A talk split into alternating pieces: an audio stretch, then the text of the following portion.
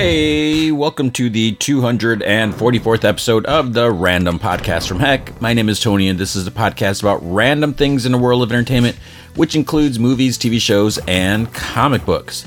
Big shout out to Dave McPhail and Andrew Logan. They are big supporters of the show. You can be a supporter by going to patreon.com/gmanfromheck. Any amount you can commit to will be awesome. If you commit at the Rick Jones tier or higher, you get access to the Secret Podcast from Heck, which is an additional 30 minutes of podcast entertainment every single week. Currently looking back at the original Moon Knight comics from 1980. So check it out. It's cool to go back and see how they hold up and so forth. And sometimes I talk about movies, like older movies and classic whatever. You get it. But if you can't commit to a monthly commitment, you could also help out by going to coffee.com/gmanfromheck. You can buy me a virtual cup of coffee or four. That is ko-fi.com/gmanfromheck. All right, so what are we going to talk about this week? This week's movie feature is The Northman. Yeah, we'll see what I have to say about that. It's kind of weird because I watched it Monday. I watched it Monday night since it came out, a couple weeks ago now. So now I'm going to have to think back. It's like, wait, when did I watch it? So we got that. And then as far as TV, a couple new shows this week. We have Made for Love, the Kristen Milioti, Ray Romano show is back for season 2 on HBO Max. So I really dug the first season. And I did see like a headline. CNET kind of refers to it as like HBO Max's take on like Black Mirror. I can kind of see it because at first when I saw like HBO Max is getting like a Black Mirror type show. I was like, wait, what's that? And I was like, oh, I'm already watching that show. It's like, yeah, I guess it is kind of like that. So I'll have to talk about that. And I'll kind of recap the first season, whatever, and talk about the first 2 episodes dropped. So I really like it. More on that later. The Man Who Fell to Earth also started Sunday. So this is going to be like one of those where like I'm a week behind because I think it's like the episodes drop every Sunday. So by the time you listen to this, Episode 2 is out yet. I have not seen Episode 2, so we'll talk about that. It's basically, you may have seen the movie with the same name from 1976, the David Bowie movie. So there is a connection to that. Is it just a remake? Is it a continuation? You'll have to listen and find out. And then we have... man, I don't know about this. We'll see right now. Tentatively, I may talk about the second episode of The Flight Attendant. Actually, I don't even know. I don't know if I'm going to really touch on it. Yeah, maybe I should just, I don't know. I mean, maybe I should just talk about it here. I don't think I'm going to cover this show on the podcast. So I watched the second episode, so I'll just briefly talk about it now. A small part of me is kind of interested after watching the first season, you know, seeing like what's going to happen with these characters. The problem I have is it just kind of gets so absurd because like in this episode, Kaley Cuoco's character, I mean, she's a recovering alcoholic, which, you know, that doesn't mean anything, but she's kind of has like a bumbling nature. I mean, and she, the whole, I think, angle or the attempted charm of the show is she gets caught up in this like murder conspiracy, you know, CIA, all the deadly international killers and all this crazy espionage stuff when she's just like a regular person. I mean, her life is a mess. She can barely make it through her life. And then she's trying to deal with all this. So now she is somehow, you know, she became an asset for the CIA because she travels. They're like, okay, we want you to kind of keep an eye on this guy if you see him, but don't get involved. Things start escalating. And it's so like absurd, and it just gets out of hand. Like there's this guy that she starts following this guy. I don't remember if it was this episode now or last episode, and it's so blatantly obvious that she's following him. And, you know, because I think they're mixing. She's wearing like this bright red jacket. I'm like, okay, how obvious is that? And the shots that they show, whether it's for the convenience of the shot or to show whatever, she's like not that far back. So if he just like turned his head a little bit, like, oh wait, what's that red following me? And oh, there's that person I was just talking to. Why is she still there? So it's just a little ridiculous. So I'm probably gonna watch, you know, the third episode is now out because the first 2 dropped the first week. I finally watched the second one, and then I haven't watched the third one yet. So. I don't think I should cover it on the show because I don't know how many people are invested, are interested. So I don't want to take up time and have you you know, have you have to fast forward or something like that if it's something you're not interested in. And two, because I don't want to cover something. I know this isn't necessarily the right thing. Sometimes you have to cover what people might want to hear or what is hot or whatever. But I don't want to talk about a show if I'm not like totally into it, because I feel like it's going to be a disservice to the show. Last thing I want to do is like poop on something that someone else really likes. So if I'm not quite feeling it, because, you know, someone, if you're watching a show, if you're like, oh, I think it's hilarious, I think it's great, Kaley Cuoco is the best, she should win all the awards. I don't feel that way right now. So I don't want to rain on anyone's parade or do anything like that, because, you know, if you love it, awesome. I want everyone to love something, and I want everything to be successful too. So yeah, I don't think I'm going to cover it. So we'll make that decision, scratch it, because there's plenty of other stuff to talk to. So we should probably just get to it. Yeah, Moon Knight. Oh my goodness, there's going to be a lot to say about that and everything. So let's get to the news, because this is already So there's been some scheduling changes with different people, different companies. Warner Brothers is moving Shazam! Fury of the Gods back 1 week. So it's going to, instead of being released on December 16th, it's coming out on December 21st. And the main reason, most likely, is because of Avatar, the Way of the Water, because that's coming out. So at CinemaCon, I guess they showed some footage for Avatar 2 and everything like that. I think we're going to get a trailer this week. And to be honest with you, you know, this Avatar is something that I have zero interest or excitement for. Absolutely none. I couldn't care less about the sequel. The first movie, when I saw it in the theater, I was like, yeah, this is pretty slick. This is cool and everything. I like 3D. You know, I'm a sucker for 3D movies. When they were more prevalent, if given a choice, I would pay the extra dollar to whatever to watch something in 3D, even if it wasn't filmed in 3D and it was just like modified or adapted, whatever, converted.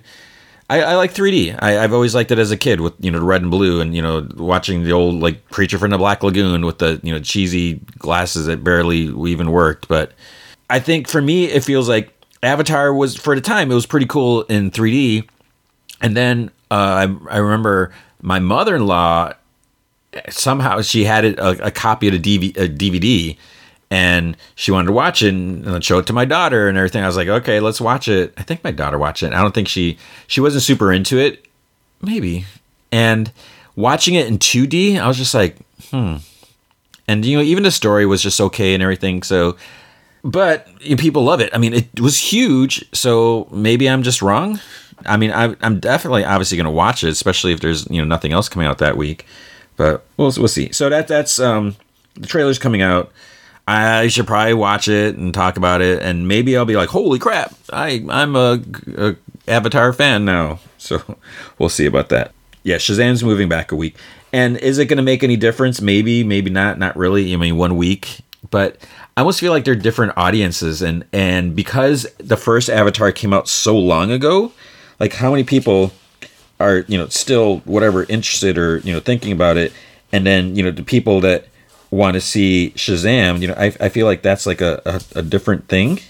Well, I mean, we'll see, because, you know, I feel like just a whole superhero vibe or craze that it's like such a big deal now that I think that gives it an advantage, that people are going to want to see that versus like Avatar. And I just wonder, like, kids these days, I mean, how many of them know what Avatar is? You know, have they seen the first Avatar? Are they gonna be like, isn't that an anime? Like, what are you talking about? So we'll see. Some other changes is Ant-Man Wasp, Quantumania, and Marvels. I saw on one of the hate sites. This is so funny. I actually I did not click on it, but I saw I just could not believe this. So they pick like an unflattering, like a surprise shot of Captain Marvel from Endgame, and it says, Marvel dumps Captain Marvel, replaces the Marvels with Ant-Man 3. It's like, they did not dump Captain Marvel. They're switching the two. So Ant-Man and the Wasp now is coming out February 17th, 2023. The Marvels is coming out July 28th, 2023. The report that I read said that There is no like real reason for it. It's just Ant-Man and Wasp was a little further in production, so they're like, hey, let's just release that first. You know, makes sense. But if you think about it, so the Marvels is coming out in July, summer release. That's huge. July release. It seems to me that they're probably looking at like that's going to be the bigger movie. The Ant-Man movies have been good. They haven't been like huge, you know, in terms of the box office. So it almost feels like to release Captain Marvel in February, that seems kind of weird. I mean, now everything is so messed up with the release, you know, but still, it kind of feels like that's the real reason, but whatever. So it's just, it's funny, these sites. I saw another one. It's like, John Stamos has been cast as Tony Stark. So I was just like, no, he hasn't, or whatever. I was like, this is what it was. Like, he's going to be doing like a Disney World.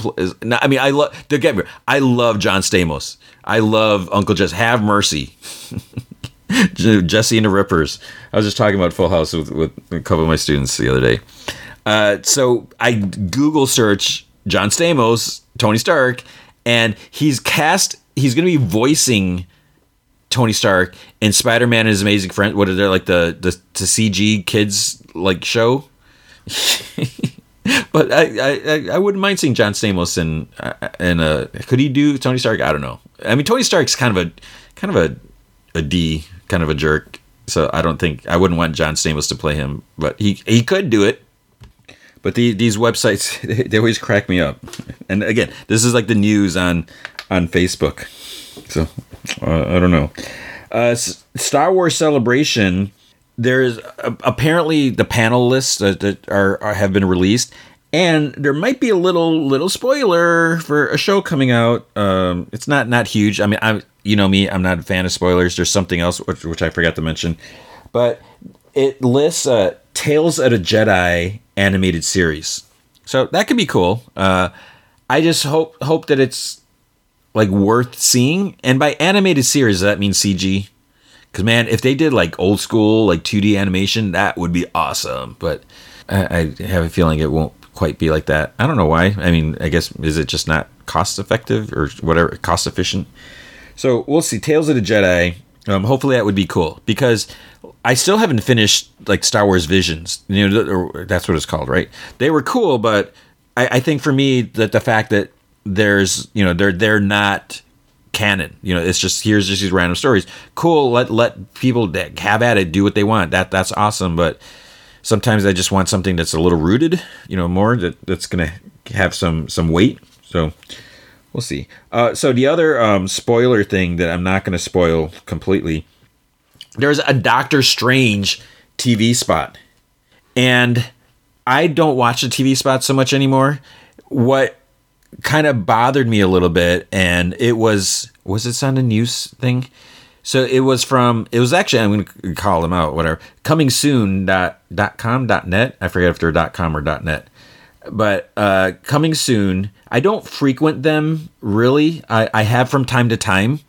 I haven't lately. So like this whole news page on Facebook, I don't know how this is generated, because, you know, there's these like two or three which seem like they're hate sites, and Coming Soon is not one. I mean, Coming Soon is I would say definitely legit with their coverage as far as I can recall. But these other sites, oh my gosh, they hate like everything. It's like they have such a burning hatred for this stuff. I feel so bad. It's like, why do you hate it so much? And if you hate it so much, why would you want to spend so much time talking about it? You know, like me, I am not a fan of baseball. I think baseball is the most boring thing to watch. No offense to anyone. If you like baseball, that's fine. You know, whatever. You know, some people, especially like in the Midwest, what else do they have to do but watch baseball? Yeah, I came from the Midwest, so I get it. But I wouldn't sit here and talk about like what I don't like about baseball, whatever. Jeez, they're so angry. Oh my gosh, it's like I feel bad for them. But it's anyways. What am I getting at? So, Coming Soon, they spoiled TV spot shows blank and blank for Doctor Strange. I was like, man, I don't need to see that. And so I'm like, I'm shaking my... So I clicked. I gave him a click. I watched the TV spot. I'm like, yep, yeah, okay. So I'm not going to say anything else, but they're there. So cool. I want to be surprised. I want to walk into theater this week. Is it coming out this week? Yeah. I want to go into the theater and be like, holy crap, there's Papa Smurf. I don't know why Papa Smurf. I didn't want to pick someone Marvel and then have it be like, oh crap, Miles Morales is really in it, and I just spoil it by randomly guessing, and now people are going to think that I spoil it for them. I'm assuming Miles Morales is going to be in it. Although that would be the opportunity to do it. Multiverse. The Batman. I still haven't watched The Batman again. I want to, since it's on HBO Max. I do think I'm going to get the 4K release. I'm tempted for the Steelbooks, because the Steelbooks are what the cool people get. I really like the Steelbooks. There's something about them. I don't know what it is. And maybe it's because the limited factor, the limited thing, where I know that there's not an abundance of steelbooks. When something comes out on Blu-ray, okay, maybe if I wait 6 months, I can probably still get a copy. There'll be one sitting on the shelf at Target or wherever. But the steelbooks, once they're sold out, and the thing with the steelbooks that kind of drives me nuts is they're not consistent. Sometimes they'll sell out before, like online at least, they'll sell out before it even sells, pre-orders will sell out, and then maybe you can still pick one up at the store if you go there. But the other, but then sometimes it'd be like 6 months later, it'd be like, oh, they still have it on Steelbook. I didn't have to get it day one. But anyways, what am I getting at? Oh, so I still haven't watched The Batman again. I want to, but part of me feels like, well, maybe I should wait for the 4K. Because the thing is, streaming, I'm not going to get in this whole debate. Obviously, physical media is better, because when you're streaming, are you watching it fully, 100% full-fledged HD, whatever? Depends on your internet speed. And, it may drop down a little bit. Believe me, I know about that. My internet sometimes is so friggin' inconsistent. It'd be awesome one day, and then it's just like lagging. And then, yeah. Anyways, The Batman, it's official. My voice just sounded weirder. There's going to be the Batman sequel with, what's his name, Robert Pattinson. And Matt Reeves is going to be back. He's going to be writing and directing it. So everyone, or not everyone, but a lot of people are like, oh, we should get the Joker, since he's in all the movies, right? Right? I'm not spoiling anything. But I'm hoping they don't use the Joker. Let's get a break from the Joker. Let's leave him be wherever. And I think Matt Reeves has talked about wanting to do Mr. Freeze, trying to do Mr. Freeze. So I think that could be cool. We've had Mr. Freeze way back, or maybe we didn't. Quiet Place spinoff. So they're doing a spinoff movie. There's still going to be a Quiet Place 3. Quiet Place 2 spinoff is going to be called A Quiet Place Day One, and that's supposed to come out September 22nd, 2023. So that could be fine. I mean, I'd watch it. I just have to say, so we've had two movies; they were both good, and we're getting a third one for some reason, and now we're getting technically a fourth one if you count the spinoff. I'm just like, be careful. Just keep, make sure it's quality. Make sure they're good. Otherwise, it's going to saturate the franchise, and people are going to be like, no more. Walking Dead. Let's talk about that. I kind of wish I was caught up. I guess with the Walking Dead show, I didn't love it all the time, because sometimes it was just a little too TV. It wasn't quite getting me super excited or anything. So I don't even know what season it's on right now. It's over, right? Did it just end? I have no idea. And Fear the Walking Dead, I don't even know how many seasons. The last time with Fear the Walking Dead, they're like on a boat, or they're leaving on a boat or something like that. And I'm like, that's a brilliant idea. But obviously there's pirates, whatever, people.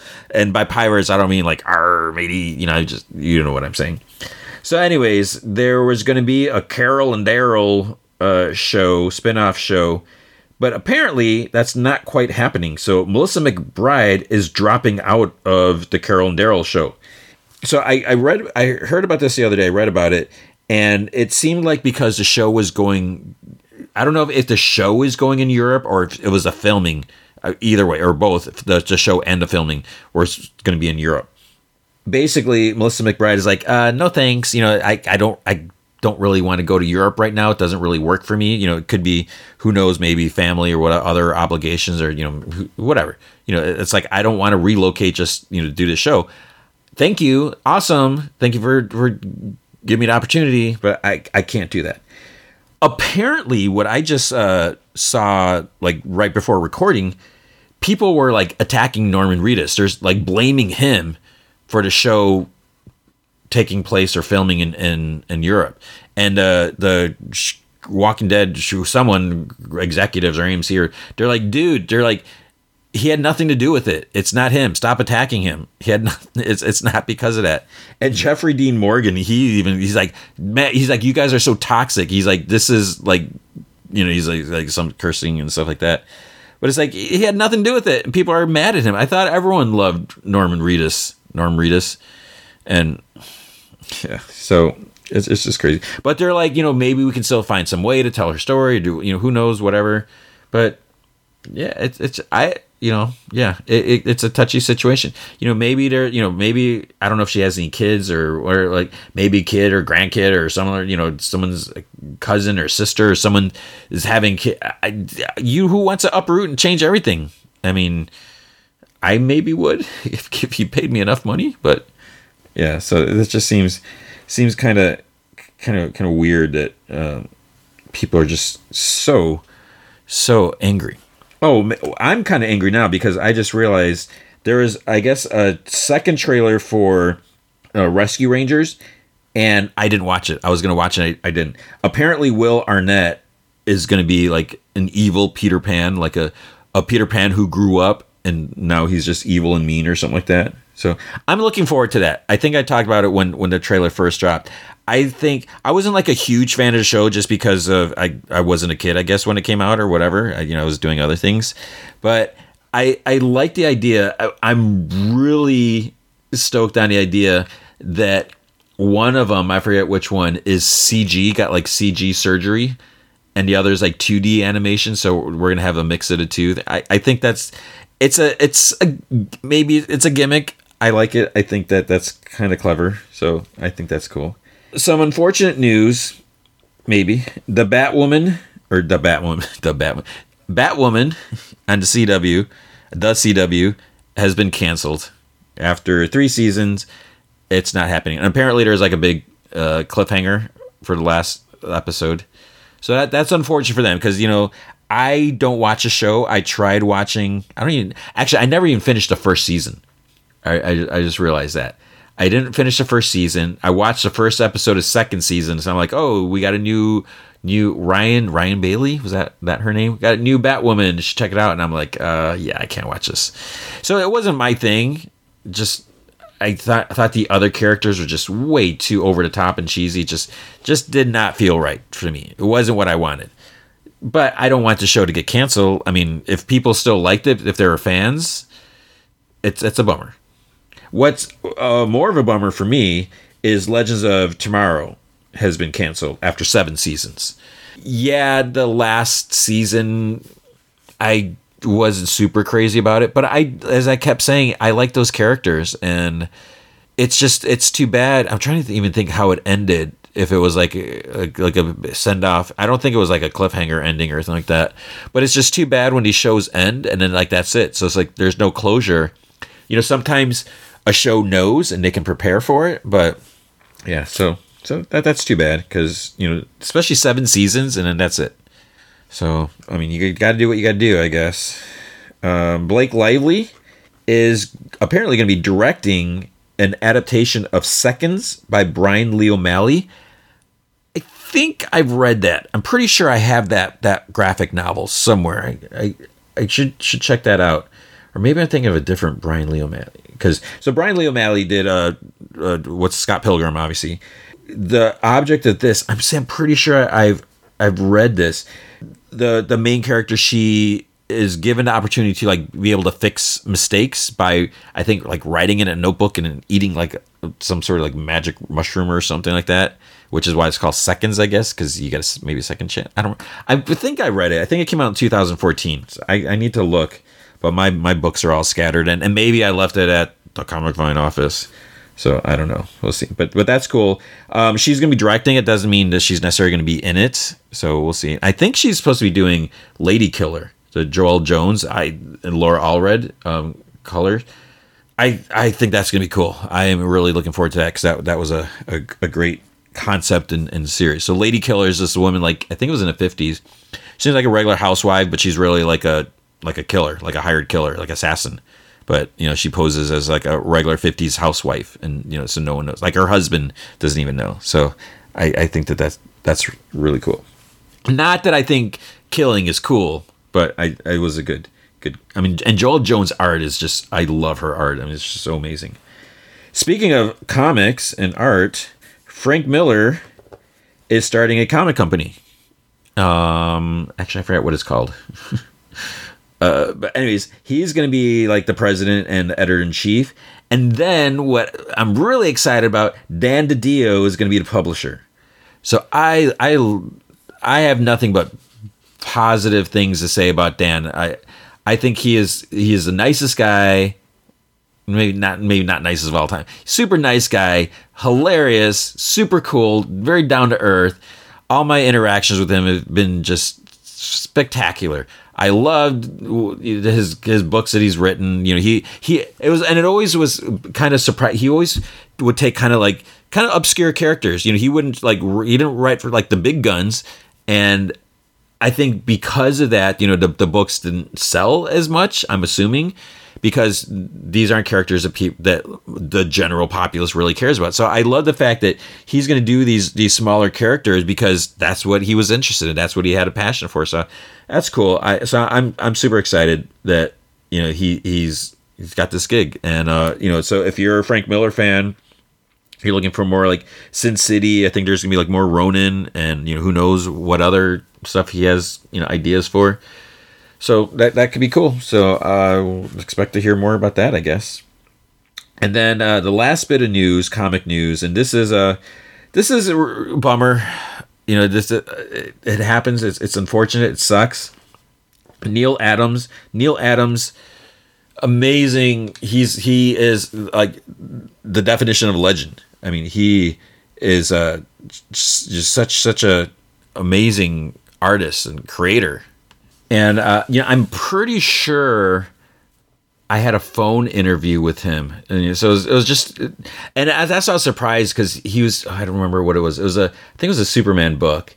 And I remember, you know, DC, they're like, hey, do you want to, have a phone interview with him? I'm like, I get to talk to Neil Adams on the phone.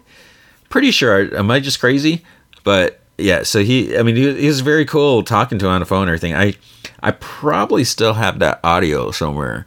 So I just feel like, I don't know if there's any interest in this. And like, you know, some of the interviews I transcribed and everything and kind of, I still have the audios and I don't know if that's something that I should put like on the Patreon.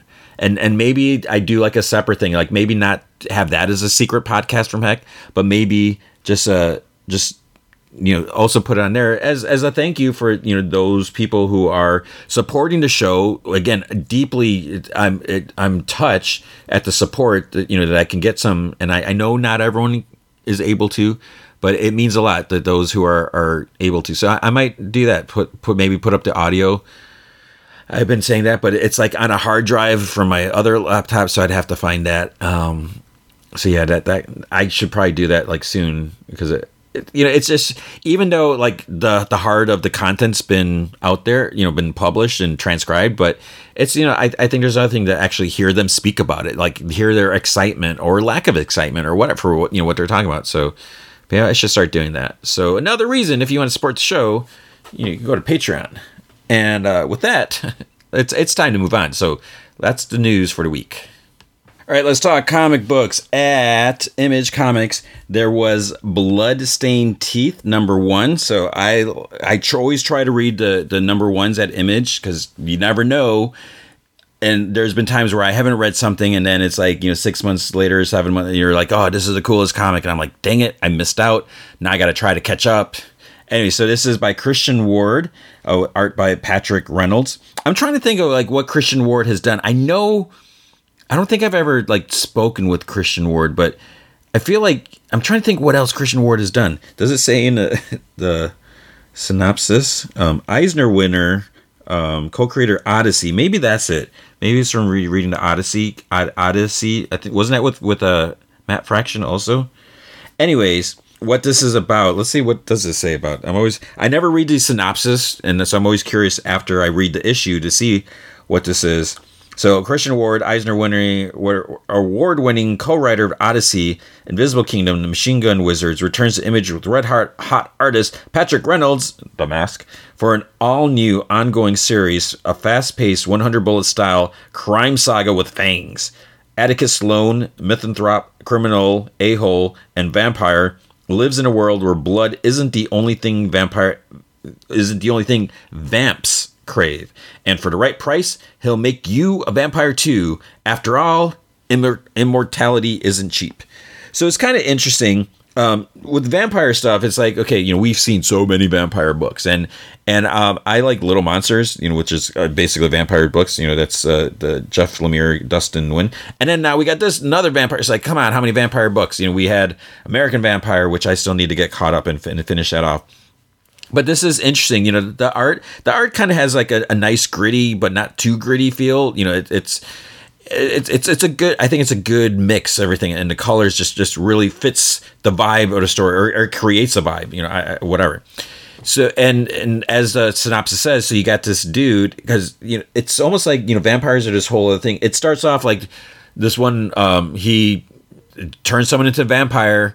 And it's this young person, and you know, because they're like an influencer, and then right away they post a picture with the fangs, like fang #FangLife, and he's just like so bad, like what is, you know, kids or whatever, you know, youth or millennials or whatever, you know, or whatever.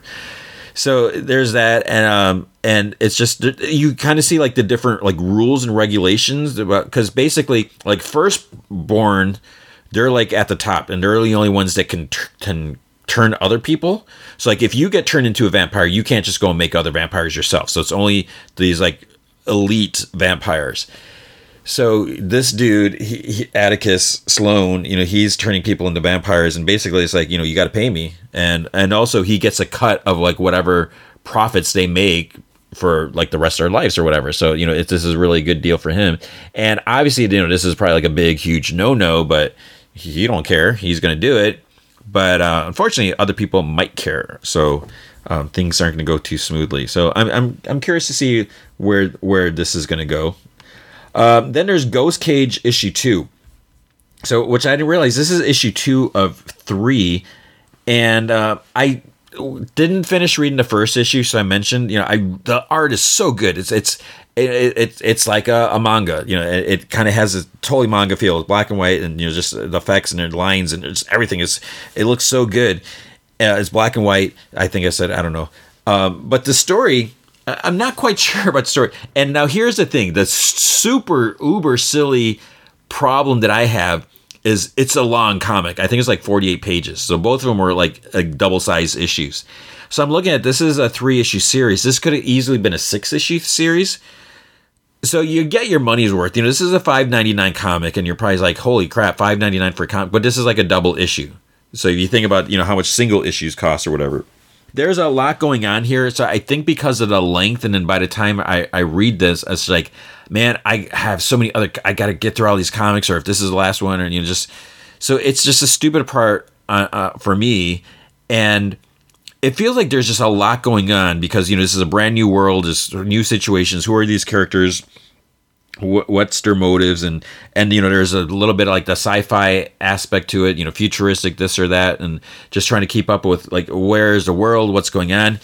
I'll 100% admit, as I'm reading this, I'm kind of like skimming through a little bit because at some parts there's a lot to read. And, you know, I know it sounds silly. It's like, oh, Tony, you don't know how to read. You can't read when there's words on the page, you know, but there's just a lot lot to go on. And so as I skim, I'm obviously missing out on important details, because then I'm just like, okay, wait, who is this? But I hate to say it, I'm just kind of like, marveling. It's like, wow, this is cool. Look at that. Wow, what's going on? I don't know, but man, that thing is huge. And oh man, yeah.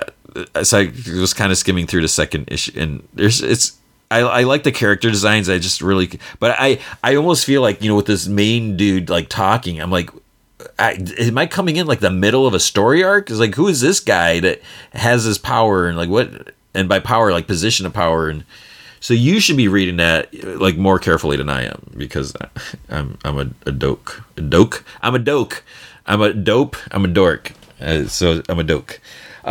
Gunslinger Spawn issue 7. I keep saying that. The only reason I keep bringing this up is because it's Brett Booth doing the art, and I love his art, but I don't think I read the first issue. I'm trying to think which. I should look up which issues I have, which ones I need to get, but part of it is because I'm not up to date with Spawn, so I feel like it's not accessible to me, and whether I'm right or not, I don't know, maybe someday I'll get caught up.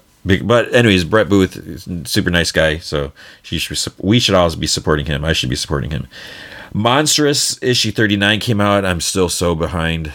I think I'm like on the teens actually. I need to read that. But I'm super. I think it's super awesome that this book is still going. So I hope you are supporting that, because it was an amazing book, gorgeous art, and Marjorie Liu, another super nice person. I miss talking to her. I've interviewed her.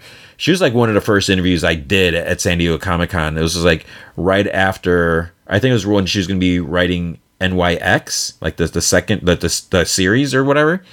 That was such a cool, it was like a great experience. I wasn't really interviewing anyone, and I was like, hey, I'd like to do an interview because it sounds cool what you're doing. And anyway, so she's super nice. Another one, please support her. If you haven't read Monstrous, get the trades, and you're in for a treat, because it's just gorgeous, super cool world, and just a lot going on. Then we have Newborn issue 6. Newborn. It sounded like I said Newborn. Did I read this? Oh, yes, I did read this. I'm like, wait a minute. So Newborn, what's interesting, Newborn is this dude, and we saw some more about him, like actually not so much last issue, but he's basically this like, he used to be a cop, right? He's like this detective dude. He works, he investigates things for the different like crime organizations, the different families and groups and whatever. He's kind of untouchable in that way, and he, he also works with the police. So he has like kind of access to everything. No one really likes him, but they kind of respect him. They know that there's these unspoken, rules or whatever. It's like, okay, you don't mess with this guy. He's kind of untouchable because he works for everyone. He plays all sides, and they know that. So he recently has been working with this woman, Emily, who's she kind of got involved, whatever. And she's sort of been like his assistant and everything. I didn't realize it at first, but this issue, we get some backstory on her. I'm pretty sure I miss it. Because if you've been listening, for me, one of the things I'm usually pretty sucky at is remembering people's names or characters' names. So a lot of times I'm like, wait, who is this? And then so here, as we're seeing like these flashback stories about this like rookie cop, and because first it starts out like in a present where he's like in this gambling thing, and then it's a flashback when he was at the academy and this and that. And anyways, he's talking to this woman. I didn't put 2 and 2 together, but I'm pretty sure this we get some backstory on her. So you should be reading. It's a really cool comic. I'm enjoying that. Rogue Son issue 3 is out. So Rogue Son was this superhero, and he died, and then his son gets called to like he has to go to his wake or something like that, and he's angry because his dad, he didn't know, so he didn't. I don't think he knew that his dad was Rogue Son, right? But he gets called there. He's like, this guy abandoned me. It's like I have like virtually no memories of this guy. And then to make things worse, he finds out that he had another family. So now he has like a half sister and brother. And because at first it seemed like, okay, maybe dad just didn't want to settle down. He didn't want to have a family. But no, why does he have this other family? But he had nothing to do with us. he is like bequeathed the power of Rogue Son, which doesn't go well. His other family knew about it. You know, they were kind of hoping that they were going to inherit it, but they didn't. So he gets the power, and as he can also talk to his father's like spirit or something like that. So it's like there's stuff going on there, and basically, you know, his dad's trying to figure out like who killed him. You know, who arranged for him to get killed and everything like that. So it's interesting idea and everything like that. So I'm enjoying that. Scumbag issue 13 came out. I need to get caught up on this someday because it's Rick Remender. But for me, the problem was the scumbag, the character dude. He wasn't the most likable character, and it was just hard for me to read about this guy because he's just yeah. So there's that. And then also, I meant to read the first one, but the ZVCR Zombies vs. Robots Classic. So the second issue, the representation of the oft forgotten Zombies vs. Robots by Chris Rael and Ashley Wood rolls onward with the original two issues of the series that formed the basis for the Forever in Development Hell feature film Inherit to Earth, plus new covers by Wood, the new ZVR tributes to the mad genius that was Don Martin, and more. Join us for the series that Comic Book Resources recently anointed as #2 zombie comic of all time, second only to The Walking Dead, but tied for first in our hearts. So yeah, I need to check that out, because Ashley Wood's art's pretty cool, and Chris Rael, I like his stuff too. So that was Image. At IDW, I did read. Well, actually, no, I didn't read it. I sort of read it. There was G.I. Joe, Real American Hero, Cobra with 4 A's. This was basically just reprints of like some classic G.I. Joe comics. It's 100 pages, so 100 pages for $7.99, and like the first one, it was. I still remembered it. The classic cover where it's like in shadows, whatever, but it's like Cobra, Destro, and Snake Eyes like taking off their masks. So it's like, what? We're going to see what they look like and everything. But the interesting thing, as I reread this, Destro was a white dude.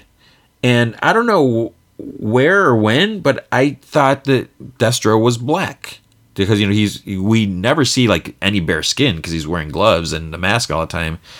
What was it? Was it a cartoon? Was there, it's somewhere? I don't remember. Anyways, so he was white here, because, you know, like everyone's white almost. So yeah, it was pretty cool to go back. I mean, those comics are so much fun. I mean, I just when I was reading them, you know, in the olden days. At Boom Studio, there was Something's Killing the Children 22. So I love this comic. This is such a great comic. Highly recommended. James Tynion IV does the writing. So here in this, was this the third story arc or whatever? In this small, like, I think it's in Texas town, there's been a monster attack. This girl's family's been killed. She survives, but, you know, she can't really say what happened because who's going to believe her? So Erica Slaughter comes, you know, because she got wind that there's could be a monster on the loose or whatever like that. This little girl, she has such a chip on her shoulder, and, you know, did this like kind of friend of the family, friend of her mom, like agrees to take her in because the girl doesn't have anyone. But the little girl's just like vicious, just vicious to everyone, and we'll have to see where this is gonna go. But I'm like I said, I really enjoy this book. At DC Comics, there is the Joker number 14.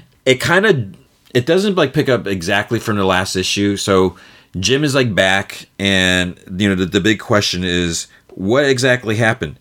He tracked down a Joker at this cannibal family compound, and, you know, they had a Joker. They're all ready to kill him. So we kind of get some flashbacks. It's like seeing the pieces, because Bane's clone girl, you know, daughter, whatever you want to call her, is like, you know, ready to kill Joker, and Bane's there, which is like, how is Bane back or whatever? And, you know, Commissioner Gordon's just like kind of like watching all this play out, and, you know, she wants to kill Joker for his part in killing Bane. You know, Bane's back, you know, so there's like just basically what goes down with them. They're just kind of struggling, everything like that. And then Gordon, you know, he's got Joker, so it's like, what is he going to do with him? You know, he does where's he going to go? Because at the end, he's like, you know, you're coming with me, but where is the Joker? Because you know now he's back in Gotham, so it's like, did he kill the Joker or not, or did he, you know, let him go? Why would he let him go? You know, so he's like being interrogated also, and then Batman kind of gets wind of everything that went down too. So it's like, okay, so he's gonna have to have a talk. And then there's a backup story with Punchline, and I'm just like, you know, whatever about Punchline. You know, she's an interesting character and all, but I kind of don't care. I think my problem with Punchline is that she's just this like regular person. You know, we've seen her origin. I feel like that she's too amped up in like ability and just her getting arrested in jail and like having all his power is just whatever. Teen Titans Academy issue 14. Basically, part of what we're dealing with here is the development with Cyborg and Beast Boy, that they're suffering from some. I almost forgot. It's like, wait, how did this happen? Like what? I was like, oh yeah, I was getting recollections of that. But you know, so we have like Titans celebrating graduation. And only 3 people are graduating. And it's Kid Flash, Roundhouse, and Red Arrow. But it's like, okay, they're graduating from Teen Titans Academy. They've already been Teen Titans, you know, with Damian. So maybe they're not official Teen Titans, but they were Teen Titans. And then, you know, some of the others, I forget what they're calling themselves. But, you know, they Young Justice Dark, I guess what they're doing. So they're gonna go investigate something. So I mean, this is a book, I keep reading it, I don't love it, I don't love some of these other characters, I really don't care about some of the characters, but I'm still reading it. I don't know why. So it's like, I want to like it more, but it's like sometimes it's like the kids, they just do some like dumb things, and I don't know if that's what the point is, that you know, sometimes kids don't have all the answers. It almost seems like insulting though, but it's like, man, they're just such knuckleheads. Rogues issue 2. So this is Joshua Williams writing this. So this is Black Label book, and it's basically the Rogues. They're older, you know, they retired, and Captain Cold, he's tired of his life. You know, he's not on, you know, has some probation officers. Everyone insults him. He's treated like crap. And then he's just like, I've had enough of this. And he just wants, you know, he has this idea for this big score. So he wants to get the Rogues back together. Got this big plan. Basically, they want to go to, I don't think it's a spoiler, but they want to go to Gorilla City and get like some of the Gorilla City gold, you know, because that will set them up. And so it's like, you know, they had to, you know, break some other people out and, you know, all this stuff. So it's an enjoyable book. I like this, you know, seeing them after, you know, everything and just trying to get by, and so it's a fun book. All right, I feel like I should go faster. I feel like this is going on for too long.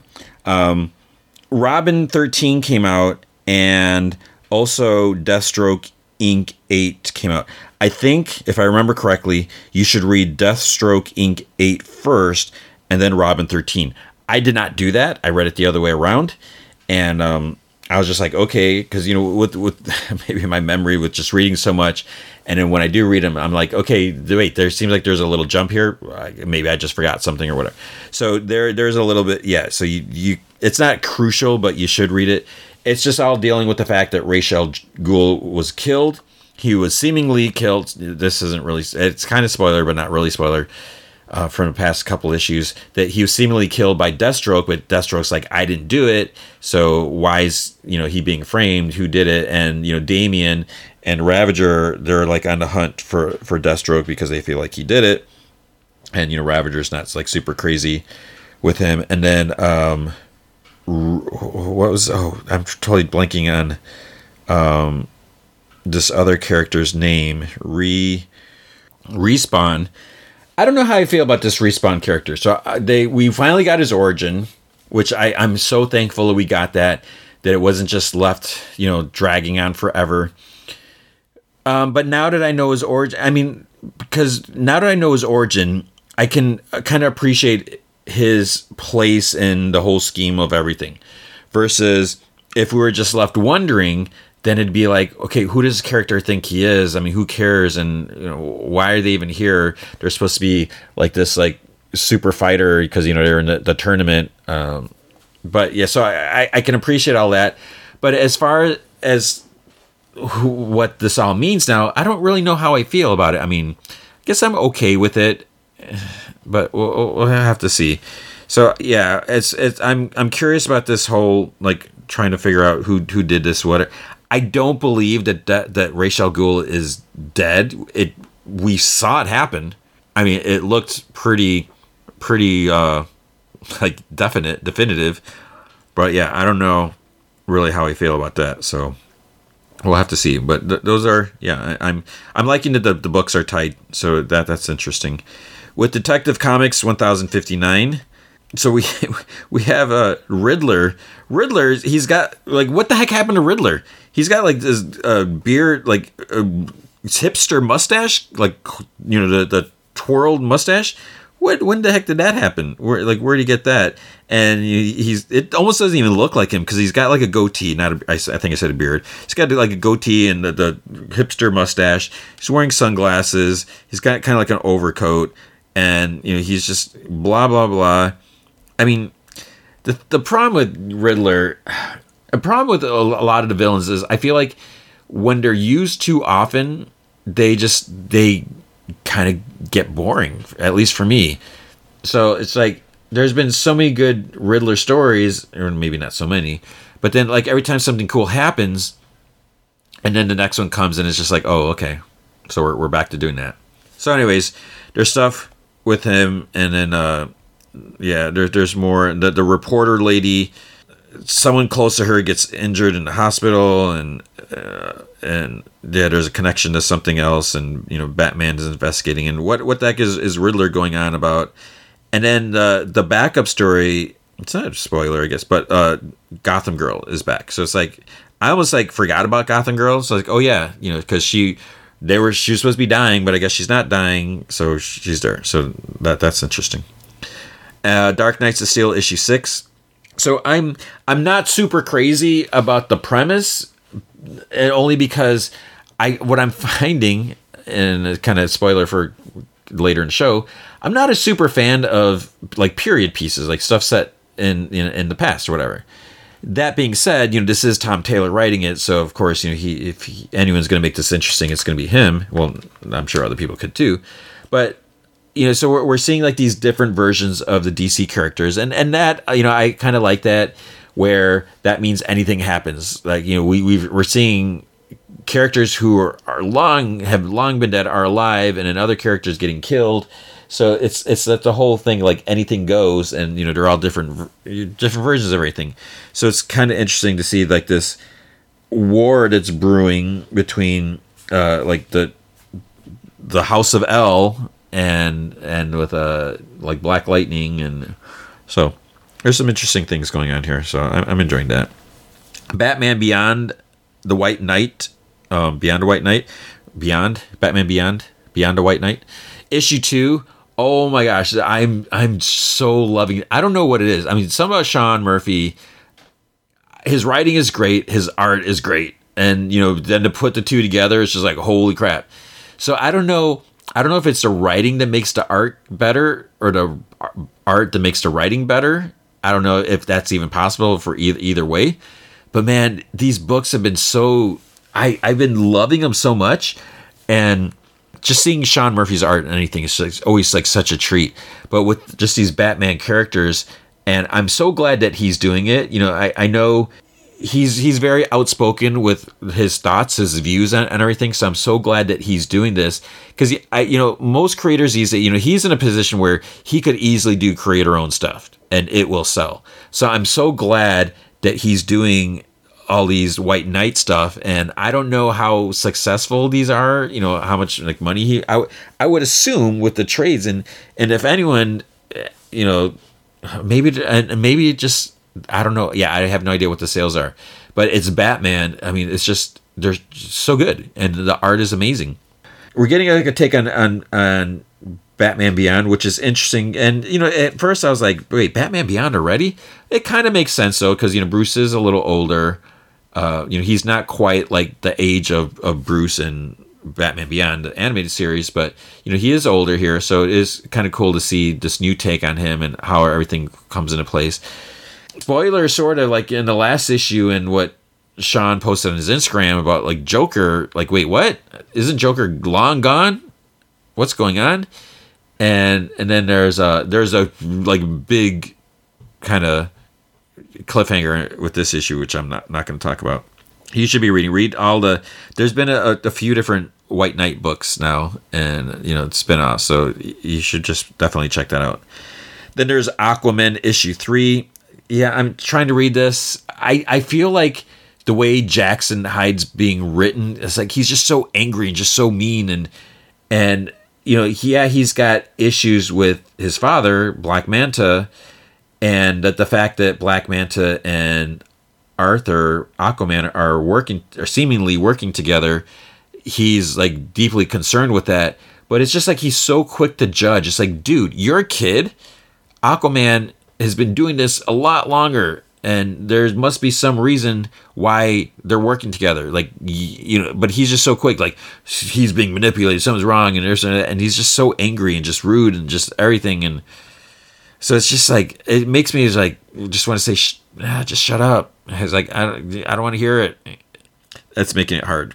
The other thing that's hard to read is Action Comics 1042. I'm just so tired of this Battle World, Gladiator, Superman. I just really don't care about this. This isn't what I want from a Superman comic.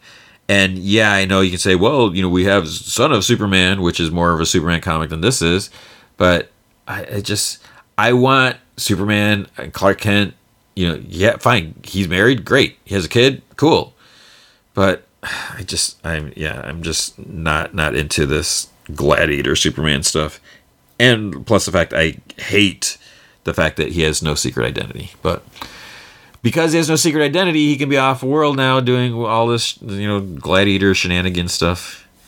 At Marvel, we have Amazing Spider-Man issue 1, and yeah, so this is by Zeb Wells, John Romita Jr. John Romita Jr., his art, I've always, you know, grown to like appreciate his art over the years, and you know, I don't know if his style has changed or evolved, or I'm just like being more aware of cool things, or I don't know, but I like his art, and it really works, and I feel, you know, he's always good with the action, the grittiness or whatever. It just fits together. And maybe because he's drawn Spider-Man so many times, like seeing him, it's like, I didn't question it, but you know, I did have someone ask me like, well, how was the art? I liked it. You know, I think it works here. What I'm not super crazy about, and I'm not going to make a judgment of this. You know, I thought about reviewing this issue because it's number 1. What's the friggin' legacy number on this is what I want to know. This is legacy. I can't read it on my screen. Legacy 895. I didn't review it because I wasn't super crazy about the issue. And, you know, like I said, I don't like to poop on things. Not that I didn't like it, but the problem I have is it's basically crapping all over Peter Parker or Spider-Man. And I know that's kind of Spider-Man's thing, you know, the Parker luck and all that, but it's not. I'm not super crazy about seeing that all the time. So, you know, something really bad, massive happens, and then it cuts like 6 months later. So now we're left like kind of in the dark. It's like, well, what the heck happened? Why are things so bad? Why are some people like kind of mad at Peter? And, you know, where has he been and what's he doing? And so just everything's a mess. And there's like crazy cliffhanger because like last, what's going on with him and Mary Jane? That's a huge, I mean, that's all I'm going to say about that. But there is definitely something there. Last issue that we had there, you know, she was taking care of him. You know, she was at the hospital from his, you know, just recovering from a stupid radiation beyond storyline thing. And she's like, basically she's like, we should move in together type of thing. And now it's like, okay, well, what happened? Because things are like tense just everywhere. Even things are even tense with Aunt May and Aunt May is like the nicest person, right? Something's going on. And then there's stuff with I won't say anything more, but it's like, my goodness. Knights of X issue 1. I'm skipping Carnage. I didn't even get. I'm not even gonna look at Carnage number 2. I don't like Carnage. Have I said that before? Knights of X issue 1. So this by Tini Howard, Bob Quinn, and Yannick Paquette. Would Yannick Paquette do the cover maybe? So with this is more about Captain Britain and Otherworld and fighting King Arthur and Merlin. So it's kind of a continuation of Excalibur, I think. So I'm enjoying this. You know, I really like these characters. I'm a big fan of like Saturnine and Otherworld and Captain Britain and Megan, and so it's kind of cool that we have all that. And you know, the whole thing about being in Otherworld, where you know the dangers are if you die there, you can't. You know, for the mutants, they can't be brought back normally, like you know, or if they're killed everywhere. So you know, you have that aspect, and then just trying to fight. You know, Merlin. You know, that's obviously, you know, he's super powerful and all everything. So I'm just really enjoying this and seeing like the characters that are being pulled into this. So it makes it for a different X-Men book rather than having like all X-Men books kind of being similar. So this definitely has a different feel to it. So I think that's good. Ms. Marvel Beyond the Limit issue 5. This is the last issue. So it's almost like, well, I guess Ms. Marvel is doing the whole kind of like miniseries thing. It's like, tell the story arc, series over, and then there'll be another one, series over, then there'll be another one. Whatever, that's fine. You know, like I keep, you know, keep the legacy number on there somewhere. Do what you got to do. That's fine. I don't know how I feel about that, but that's just the way it works. I haven't been super crazy about this, so maybe it's good that it's the last issue. But you know, it's like the same problem that I've had with Silk in the past. When you have like a villain or whatever, if I don't care about the villain or I'm not buying their motives or whatever, it makes it hard for me to look in, you know, to keep up with it. And part of what I also wonder is like, well, what if someone else feels the same way and they're reading this and, you know, they might be like, man, I don't like Ms. Marvel comics, or I don't like Silk comics because I don't like this villain or this story. So it almost feels like it just goes on for too long. So here, there's this, basically Kamala has like a doppelganger. This girl from like this other dimension came, and at first she seemed to be all like friendly with Kamala, and then now she's like turning on her. She blames Kamala for the destruction of her world and stuff like that. And it's just it just gets like very petty and just vindictive, and it's just, you know, when you have the villains that are just like, meh, meh, meh, you know, just like whining about everything, it's just to me, it's like a turn off. So yeah, there's that. Punisher issue 2. This, man, I don't know how I feel about this book. One, I will say it is definitely interesting. As I've mentioned before, I really enjoyed Frankencastle. I thought what Rick Remender did was brilliant. And as I turned my head, I'm looking at my Punisher omnibus, and I'm proud to say I picked up at a comic convention, one, because it wasn't super expensive, and because it's Rick Remender Punisher. So I thought that was cool. It's the most ridiculous idea of, you know, Punisher getting killed and chopped up and put together like a Frankenstein, but that's what made it fun, because it was different. Because the Punisher, I mean, I'll admit, I'm not the biggest Punisher fan. I thought he was cool when I first read. I was like, "Whoa, who's this guy?" But this guy, he's not the most balanced person, and he's basically going around shooting people. I know I've talked about this before. You know, he shouldn't be judge, jury, and executioner. What Punisher is doing now, he's basically teaming up with the Hand, and they're like, "Yeah, you're such a massive killing machine, and we want you to be up here, and we'll give you this cherished prize in return," which I'm surprised he's kind of going for it.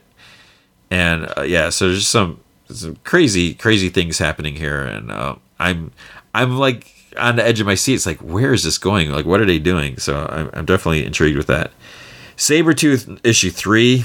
Ugh, I almost don't. I think I hate, and I know this hate's a strong word, but it fits here. I think I hate Carnage just a little bit more than Sabretooth. I don't like Sabretooth. I cannot care. I'm so tired of Sabretooth. He's like, oh, stupid runt, I'm going to ruin your day and blah, blah, blah. It's just like, man, Sabretooth, get a friggin' life. Get over the fact. What is your problem with Wolverine? Just go away. Leave him alone. Grow up. You're such a loser because you're just obsessed with ruining his whatever, his any happiness. Sabretooth is kind of like in Krakoan mutant jail. And it's just, I don't even care what's going on. It's just, yeah. I do not care about Sabretooth. Silk issue 4. So Silk is fighting this Korean witch. And it feels so weird because I know I said that last time. It's like, okay, is it necessary for me to specify that it's a Korean witch? That's what it even says in like the recap part. So basically there is like this... art exhibit or something had a museum and there's like this Korean legend artifact something, and this witch is basically back or alive and draining the youth or energy from people. So Silk got zapped. She's like an older lady now, and all she's doing is complaining about her body being in pain. She can't, you know, her knees and her hips or whatever, and she's probably supposed to be like maybe my age now or something like that, but they're just totally exaggerating it. I don't know. So it's just her trying to deal with all that. And the funny thing is she goes to talk to like J. Jonah Jameson because Cindy works for him at his whatever his outlet, news outlet thing is. But she, as Silk, she goes to talk to him and she goes on his fire escape, and you know, she, her webbing barely works because it's like organic webbing. But when she goes to talk to J. Jonah Jameson, she has like a kind of like the Spider-Man mask that Miles Morales had in Into the Spider-Verse, like the plastic, you know, whatever thing. But it's like she's wearing it. He never comments on the fact that she's wearing that mask. And I'd be like, dude, why are you wearing a Spider-Man mask? You're not Spider-Man. So we have that. Silver Surfer Rebirth issue 4. This is just cool because it's Ron Mars and Ron Lim. So it's like such a, you know, like throwback, like going back to that era. And part of me as I'm reading this, I don't know what's been said. Like, is this supposed to be like legitimate like continuity, or is it saying, well, let's just like, what if we continued and did this, you know? Is this supposed to be Untold Tales? Because there's some kind of big things going on here, like Jack of Hearts is in here, and something happens to Jack of Hearts, which it's like not something you necessarily walk away with intact like 100%, you know, that's like, that's gonna leave a mark type of thing. So but it's just so good. I mean, I just, The writing and the art, it just takes me back. So I'm really enjoying that. Star Wars Crimson Dawn Crimson Reign issue 4. So this is interesting because what goes on here is Quira is like obviously up to all this stuff to mess with the Empire. So she goes to the Knights of Ren.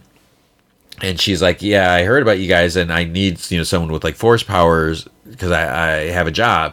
She basically wants them to break into Darth Vader's Sith castle, his fortress, and steal this key. So what is this key for? No, they're not telling us yet. So they want Knights of Ren to go, and they're like, oh yeah, okay. So it sounds like Vader's not anywhere near, so we can go there, but you know how things go. And then there's Thor 24. So this was another long issue. Star-studded celebration of 750 issues. So not only that, but it's basically mourning the loss of a certain character, which it's not mentioned. And Solicit, I don't know if it mentions it on the cover. It doesn't mention it. Wait. Yeah, I guess it kind of mentions it on the cover or whatever, but I didn't love this comic. There's just a lot of like, it's like basically funeral service, and you know, talking about what this character meant and blah blah blah. And we get some flashback stories by some of the big comic characters like Walt Simonson, Dan Jurgens, J. Michael Straczynski. It's cool. I mean, Thor fans should be excited. I'm just very selective with the Thor stories that I like. I mean, there's certain ones that I like more than others, and so this was okay. Now what's happening after this? So that's the big thing. I'm more concerned with like what the heck is going on with Mjolnir now? And I still know how I felt about the God of War or God of Hammers, whatever story arc. Oh, that's what I mentioned. I forgot totally. And the Punisher, the nemesis, enemy, foe that Punisher's going up against, I kind of it was almost like obvious. But then when we actually see it, I'm like, okay, wait, really? I didn't think that was what was going on. So yeah, so that again, Punisher is kind of crazy, kind of interesting. So with that, that's gonna be it. That's everything. That's comics for the week. Okay, let's talk Superman and Lois, season 2, episode 10. Bizarros in a Bizarro World. So Superman Lois is back. Had a bit of a cliffhanger from last time, so let's just jump to it. So I enjoyed this episode. This is such a good show, and it's so weird. You're thinking about the CW shows, and I just don't understand how some shows just feel so different from the others. It's almost like it feels like a lot of the CW shows. You know, I know a lot of people knock them. I don't really have like major problems with most of them, but a lot of people just really kind of come down on them. But then you also look at some of these shows compared to like the HBO Max shows, and yeah, you can say, well, maybe it's a budget, this or that, whatever. But you know, like Jeff Johns is involved with like a lot of these shows, but like there's just such a different. It's almost like there's a mandate. It's like, okay, we're gonna give these shows like this. Our goal is we're aiming for this level, this vibe, or whatever. And but like. Superman Lois is just it has such a different feeling. It feels like it is a legit Superman show. I mean, it's just really good. So high praise all around. I mean, I'm just digging this. So it starts off. We get to see like what happened to Superman, because you know he's been gone. Is he dead? He went through the portal. So he's flying through. There's a lot of red light. He makes it through and he lands like in the cave, you know, the mines, whatever. There's like actual like, green kryptonite in the cave, but it doesn't really seem to affect him or anything like that. He everything that he says is backwards. He speaks backwards. He sees a dead body like in a hazmat suit, and it says Anderson under. But we know Anderson's still alive, right? Because we saw him last time. So he flies up. He tries like listening. It's red everywhere because you know the sun. It's a red sun here, but what's interesting is like the sun and the earth are like kind of cube shaped, so it's like you know how does that work? I just don't understand that. And then he flies down, and he go you know to like his fortress or whatever. So he goes there. There's like this security dude like kind of sleeping there, and so it's almost like this is a museum, some weird thing.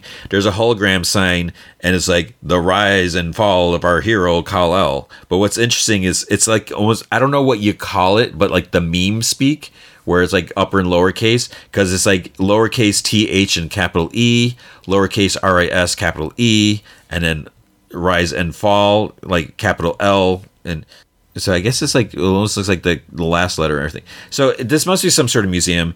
There's like these hologram statues, and one hologram is like the big giant arrow key, which I'm a fan of that. I think it's ridiculous, and I love it.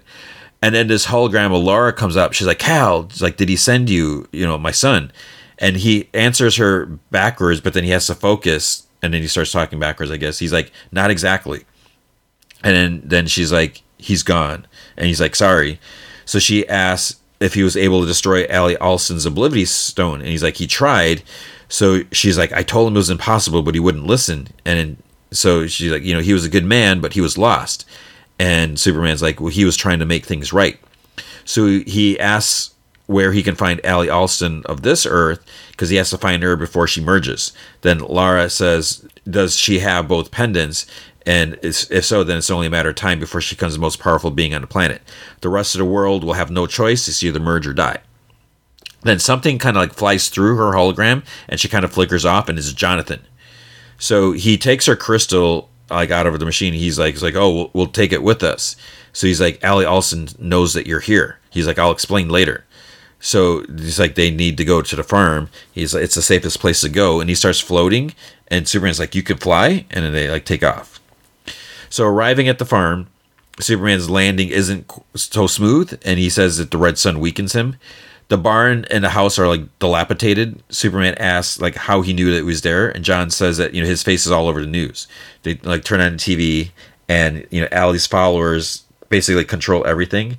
So they're talking about how he must be stopped if he's seen. The ascension is nearly upon us, and Jonathan's like, you know, she's been in power for a few months, and she started talking about making things better, and then people just started following.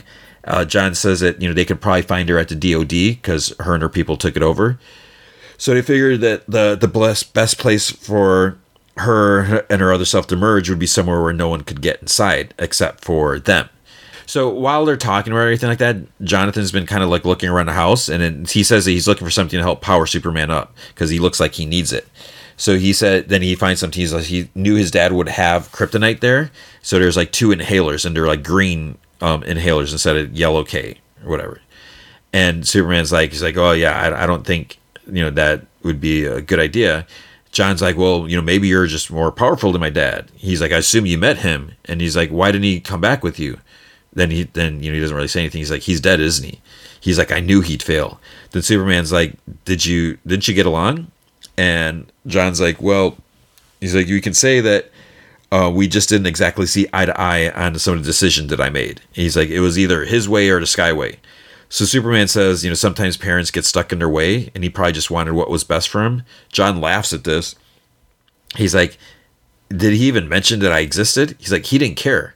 And then Lois shows up, and, you know, she has like kind of darker hair and everything, a little more makeup, like eyeshadow. She shows up and said that he did, you know, more than you'll ever know. It's like, he loved you, John. And John's like, enough. He's like, you didn't disappear like I told you to. It's just like, okay, Jonathan, calm down.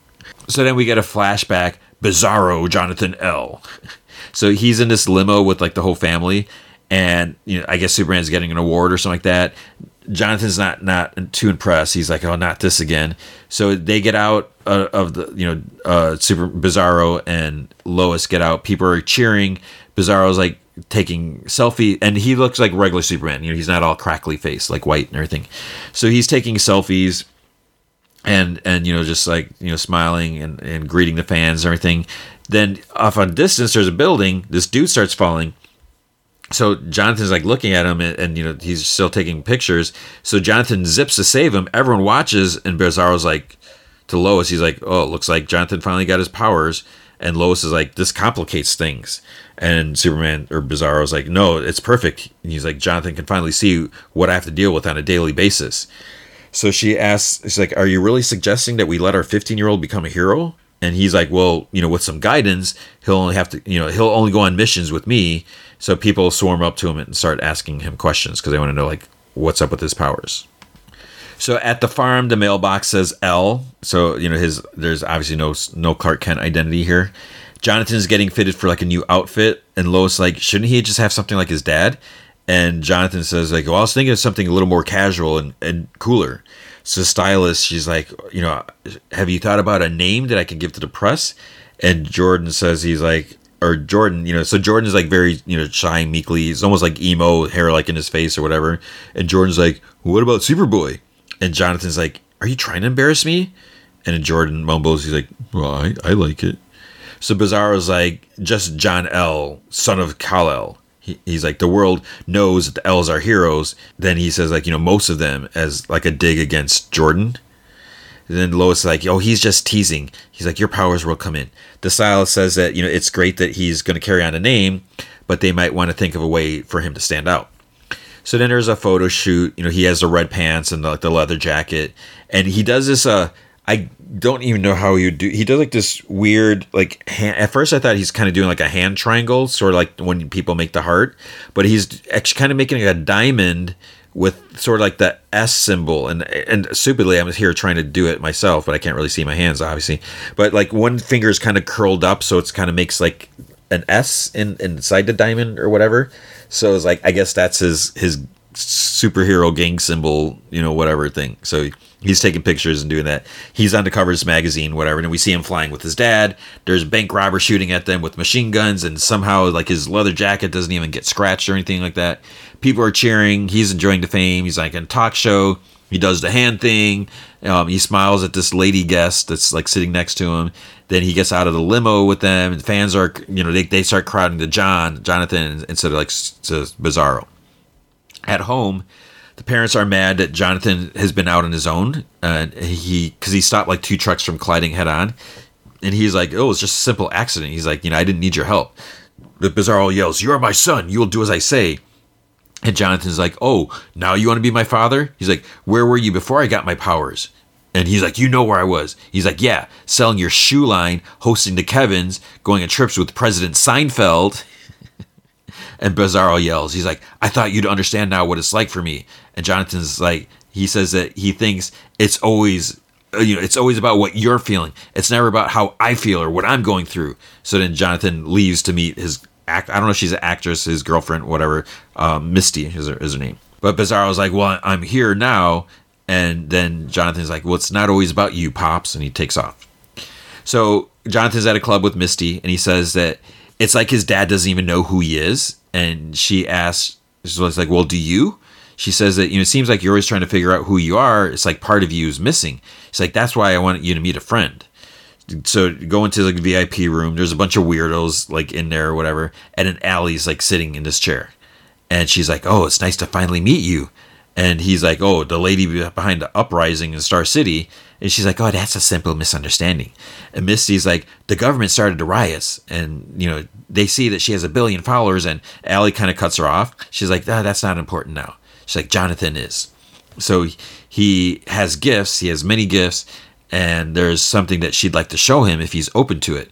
Something that would change everything that he thinks he knows about himself. And he's like, "Okay, why not?"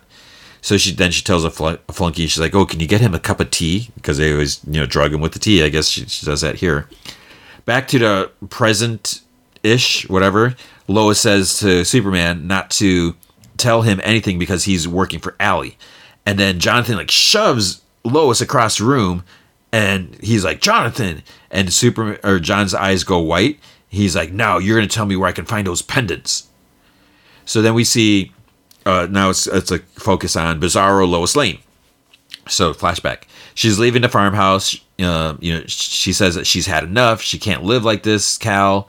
And he's like, "You can't just take my son and leave." And she's like, "I tried to make this work, but you refuse to change." And he's like, "Oh," he's like, "You know, I cut back," etc., all this stuff like that. And she's like, "You should have cut back, you know, the calendar, whatever shoots and the interviews." And he's like, "It's part of the job of being a superhero." And she whispers, she's like, "What about the kryptonite?" And he's like, "You know, it's all I, you know," she says, "It's all he does day and night. He flies around the world. It never ends. I'm a superhero, Lois. I go where people need me." And she yells, "We need you." And then, you know, she's like, "You know, me and Jordan need you just like Jonathan did." And, you know, he says that he can't stop saving people. And she's like, you know, she doesn't blame him, but, you know, she's to blame too. But Jonathan never felt heard or seen. Now it's changed him into something that she hardly even recognizes. And she's not going to let that happen again. And he's like, "Everything you have is because of me, Lois. This life, this family, all of it was me. Do you hear me?" And he like screams, and like fire comes out of his you know, fire breath comes out, and he accidentally burns the barn. So that's why the barn was like dilapidated. So Lois goes to the DOD, talks to her dad. So Sam's still there. You know, she says she didn't know where else to go, and he's like, "Oh, you came to the right place." And she says that, you know, she didn't mean to show up out of blue, especially with all the Allie Alston stuff going on, and she's riling up leaders and all this stuff. And then the alarm goes off. The soldier comes in, and it's like, "It's your grandson." So they see Jonathan and another getting shot at by soldiers, like out on the camera. Then they zip inside. So it's Jonathan and Lana. So Lana's kind of wearing like one of the like others like super suits or whatever, and her eyes are glowing like greenish. So somehow Lana has powers, and she's like, "You move, you die." So Jonathan's like, "Project 4377. So that's like the hell thing, whatever. He's like, "Where is it?" And Sam's like, "You're trying to keep your father from stopping Allie Alston." Jonathan's just like, "Where is it?" And he's like, again, he's like, "Where is it?" Lana's like, "If he doesn't give it," he's like, "I'll freeze all the skin off your face." Lois tries talking to him, and she's like, "You know, the void that you feel isn't going to be filled by whatever Allie is trying to change you into." And Jonathan just kind of ignores. He's like, "Last chance, Gramps. Where is it?" So Lois says that, you know, she's sorry that she failed him as a mother. She's like, I won't anymore. And Lana says, is like, I thought these three were smarter than your father. And Jonathan's like, you know, so did I.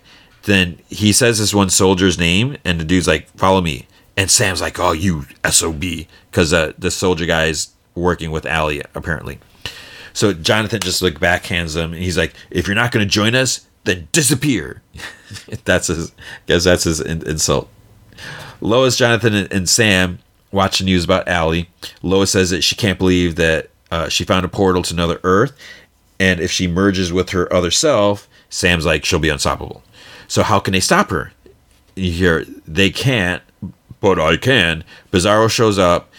Now his skin is white and crackly. He tells Lois that she was right, that he was never there. Sam tells him that Allie and her followers are holed up at the DOD, and they're, you know, half of them are hopped up on kryptonite. So it's not, he's not going to be as strong as he used to be either, but he says that he's like, he will be, and he uses an inhaler. He goes into DOD's fighting soldier. He takes the pendant to destroy it, whatever. And then, you know, he has to save their son if it's the last thing that he does. So in the present-ish, Lois is on the ground. Jonathan's like, you're going to tell me where I can find those pendants. Superman flies to stop him, but then Jonathan shoves him back, like, hard. Then he punches him 3 times, and he's like, where's Anderson now? And he's like, where are they? Punch, punch, punch. Superman says, he's like, I don't know. Jonathan's like, you're going to tell me where Anderson is. You're going to end up just like my dad. Then Anderson's there. He's like, I'm right here. But he says it backwards, and he's wearing, like, the pendant, like the double pendant or whatever. So a flashback, Lieutenant General Mitchell Anderson. He takes the pendant in the cave. He travels through the portal, takes off his helmet where he lands. Jonathan, Lana, Allie, and the other Anderson are there. And he's like, he says, help me, you know, but it's backwards. So they don't know what he's saying. Bizarro Anderson says, looks like he needs help. He's starting to get, like, memory flashes, and then it's just kind of painful. It's like, you know, it's just like killing his head, like a migraine or whatever. Jonathan sees that he has both pendants. Allie's, like, angry, asking, you know, Bizarro Anderson, you know, what are they playing at? You know, where's her pendant? And there's no way that, you know, she'd willingly give it up. So she approaches regular Anderson and asks, you know, where is she? And he says backwards that, you know, she has a backup plan. Lana's like, it's a trick. Allie says that she wants those pendants. So he gives Lana like a massive backhand that sends her slamming against a cave wall. Bizarro Anderson starts walking towards Anderson.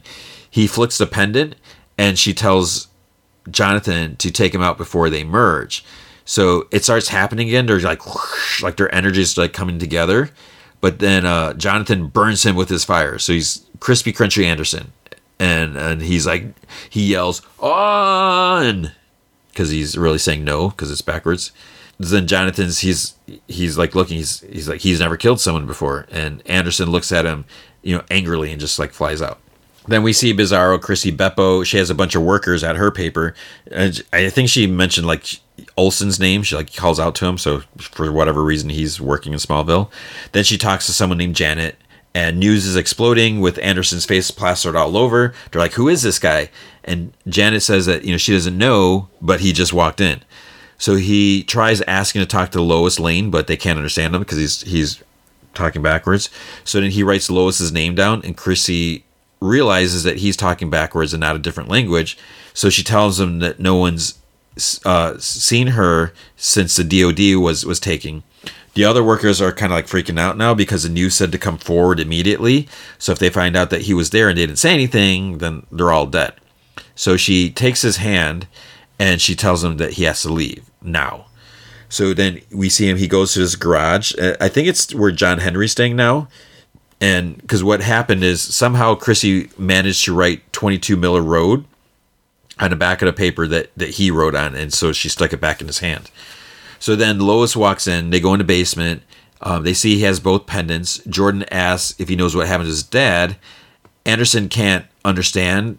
You know, you can't understand what he's saying, but dad obviously is the same forward and backwards. So he gets that. And then he's like, oh God, he's like, I'm so sorry. And he says again, and Jordan's like, what does that mean? And Sam says that he's afraid that his father's dead. Anderson looks sad because he knows he screwed up. And then Jonathan and Superman arrive, and Lois is going to check like what's going on, who got there upstairs. So in the present, give me those pendants. Anderson grabs John and throws him against the refrigerator.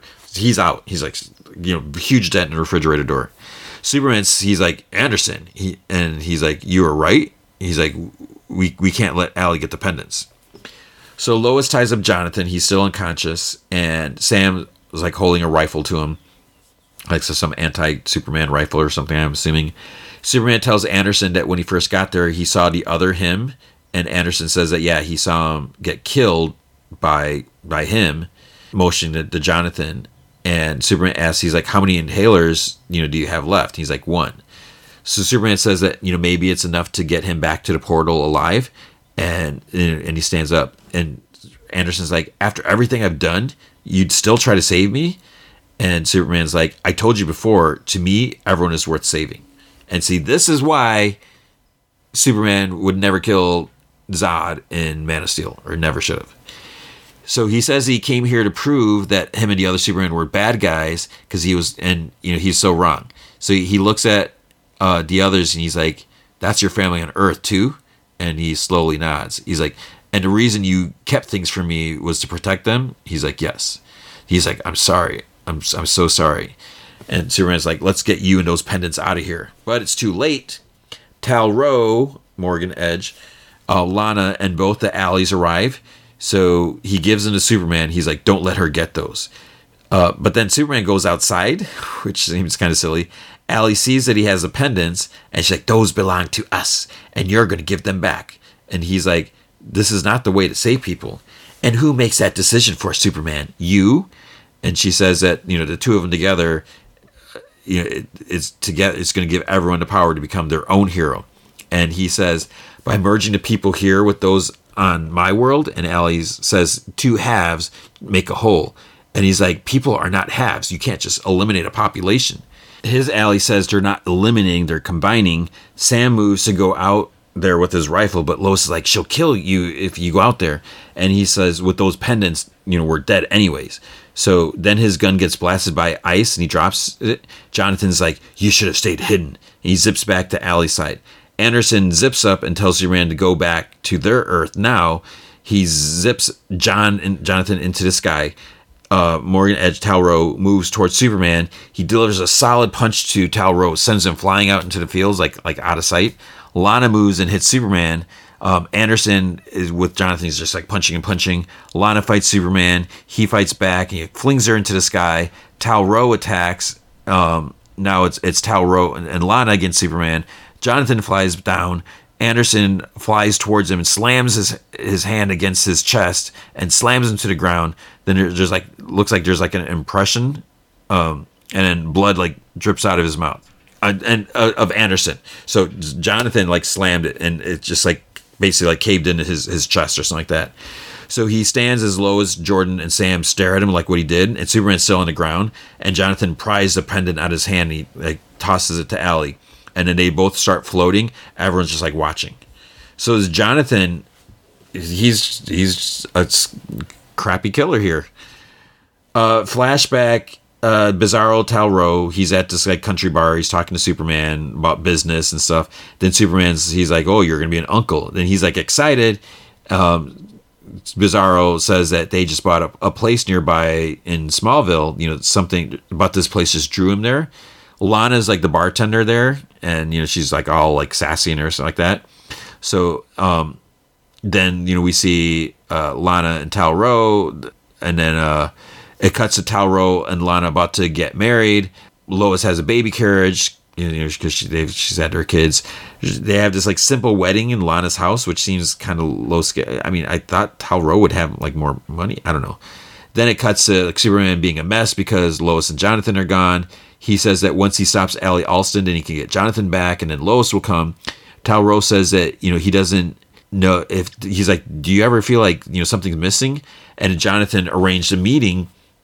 He and Lana agree with what she had to say. And Bizarro begs him. He's like, oh, you have to walk away. You promised you'd be there. And, he's like, she ruined my family. And, you know, he's like, it's, you know, it's complicated. It's like, you know, Lana really believes in what she says. So Talro obviously is buying into Allie's, you know, speak as well. So Bizarro's like, you know, just walk away from Allie or walk away from me. So then in the present, Talro's asks, he's like, you know, what's she becoming? Superman tries moving, but, you know, they blast him with energy. He gets knocked back. One calls to Jonathan, tells him to merge with his other self, find her followers. So she tosses him the pendant. She's like, you know, prepare, you know, for her rival. Talro has Superman in a headlock. He begs him and Lana not to let this happen. You know, he's like, his Jonathan is a good kid. And he's like, you know, but she's like, there's nothing to be done. Talro says that he failed his brother once. Seeing him there reminds him of what he wants. So Lana kind of looks surprised. And she's like, don't. The Talro blows her away. He's whoosh. He tells Superman to go save his son. Superman flies up, but Allie's already merged. And then Superman goes to the cave. He flies through the portal. So then on Earth, we see what we saw the last time when Jonathan's walking up. And because Jordan and Lois are like out on the deck. He's all sad because, wait, was it this when Sarah broke up with him? So then he's like, oh, look, Jonathan's home. And then, you know, Lois looks, she's like, that's not our Jonathan. And she's like, where's Clark? And then he's like, he was too late. And Jordan asks, he's like, is he okay? And Jonathan shakes his head, probably not. And Lois, like, why are you here? And he looks down his hand. He has a glowing pendant. And he turns slowly around as the other Jonathan walks up and confused. And Bizarro John says, for him. And then that's where it ends. So he came there to merge, and Jonathan walks up just in time to be merged. And that's the end of the episode. So it's good. I really like, you know, the Bizarro stuff. I mean, obviously it can be kind of cheesy, whatever, just to, you know, try to flip everything on its end and everything. But it all worked. It worked out very nicely where, you know, it didn't feel cheesy or anything. Like, just try to make it as dark or different as possible. And so, like I said, I'm enjoying the show. So I'm glad it's back. Okay, then with The Flash. So The Flash is back. Season 8, Episode 12, Death Rises. So you hear, like, the universe is on fire. Some worlds, there's an aberration, life. So we get this flashback to Caitlin and Ronnie. They're getting married. Then Deathstorm says he's come to end that life. I am Deathstorm. It sounds so cheesy when he says it.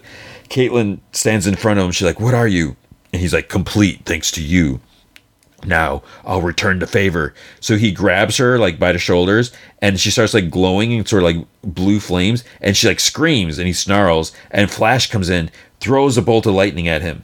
Deathstorm sends a blast at Flash. He goes flying. Deathstorm's like, not enough. He's like, I'll be back to finish you. So then Frost and Allegra arrive just in time to see, you know, Deathstorm, and he leaves. Barry gets up and he comments, he's like, my lightning didn't have any effect on him. So then Caitlin is in the med bay. Barry asks how she feels. I don't know who's checking on her since she's the resident doctor. So she says that, you know, she feels lucky to be alive. And she's like, she's fine, she guesses. Allegra says that it burned her, but there aren't any marks or anything. And Allegra asks again. She's like, what was that thing? Caitlin says that it calls itself Deathstorm. And Frost's like, oh, like Firestorm only. And Caitlin says, it wasn't Ronnie. It never was.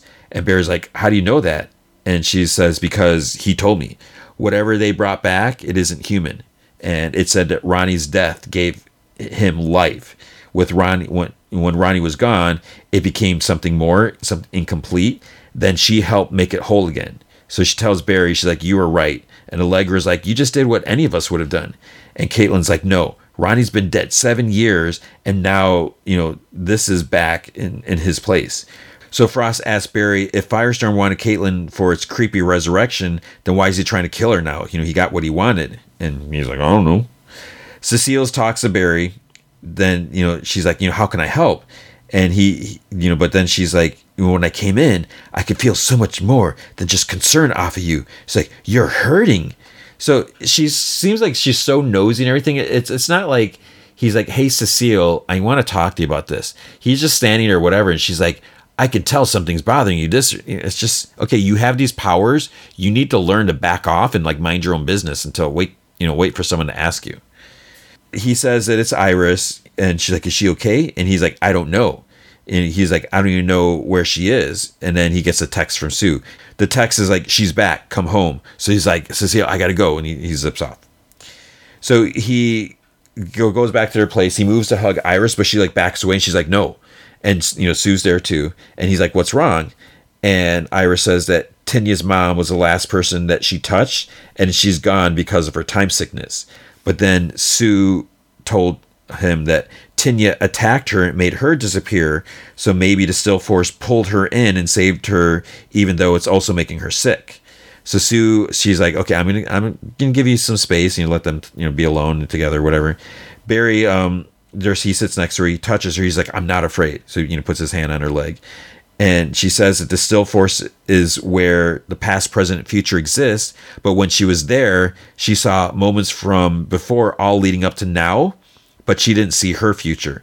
So she says that, she's like, what if I don't have one anymore? And he's like, no, you do with me. You know, the fact is, you know, we still have Nora and Bart. So, you know, they haven't had kids yet. So, well, I mean, I guess that could just be erased.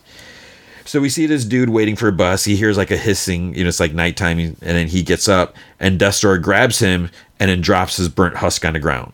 So it's like, boom, this guy's just like dead, killed. Barry, Iris, and Sue are waiting for the still force for Dion. Barry gets an alert from Kramer, from Captain Kramer, whatever.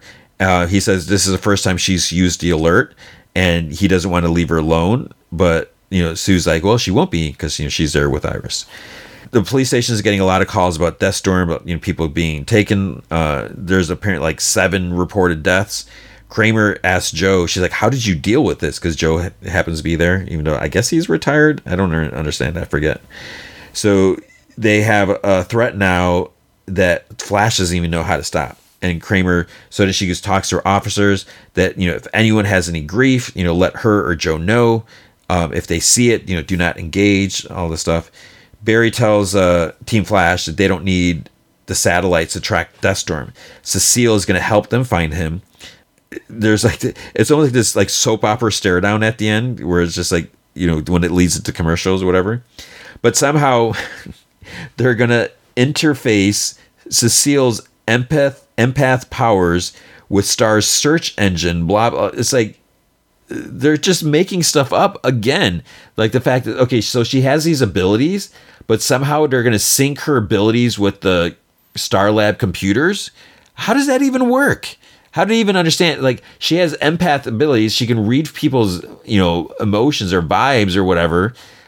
What do you hook that up to? Do you take like you plug a hook like onto her nose or like a clamp? That's what I meant, not a hook. I just don't understand. Like, what, you know, they're just literally making this stuff up. So Allegra and Chester think it could be dangerous for Cecile because they're like, what if she overloads and all this stuff, whatever. But she's like, no, I can do it. Caitlin's still blaming herself, and she says now it feels like, you know, she lost Ronnie all over again. Ross is trying to comfort her. Iris at their place, just sleeping on the couch. Sue's reading. Then Dion arrives. So he knows about Tinia's mom, but he only knew after it happened, and it was like in the past. He's like, that's not how it's supposed to work. So Iris says that, you know, her time sickness is spreading into the still force. Dion's, I guess, is getting sick too. So as soon as he gets his strength back, then he can look for Tinia's mom. So he can see everyone's future except for Iris's. So they have to figure out what's going on here, or she could disappear forever. He makes a way to be able to track her in case she disappears, kind of like with like the phone app, like the way they found Tinia. So he like makes this green light, whatever, appear, and it goes inside her. He kind of looks around. He's like, something's wrong. And then he bends over in pain and he disappears, just like Tinia's mom did. So it's like, good job, Iris. You just killed the Still Force, or something happened. Chester somehow hooks a monitor up to Cecile's cerebral cortex, and she's just sitting there. There's not even like sensors on her forehead or anything like that. She's just sitting in a chair, and there's no like anything pointing at her. It just looks like a regular chair. And somehow it's synced up. So it's just so ridiculous. So he sends out a search for grief across the city. How do you even do that? How do you quantify? I don't know. So the signal is, there's a signal detected at Star Labs, and then the lights kind of flicker, and Cecile's eyes go black, and Death Storm's voice like, "You're wasting your time. You won't find me until I'm ready."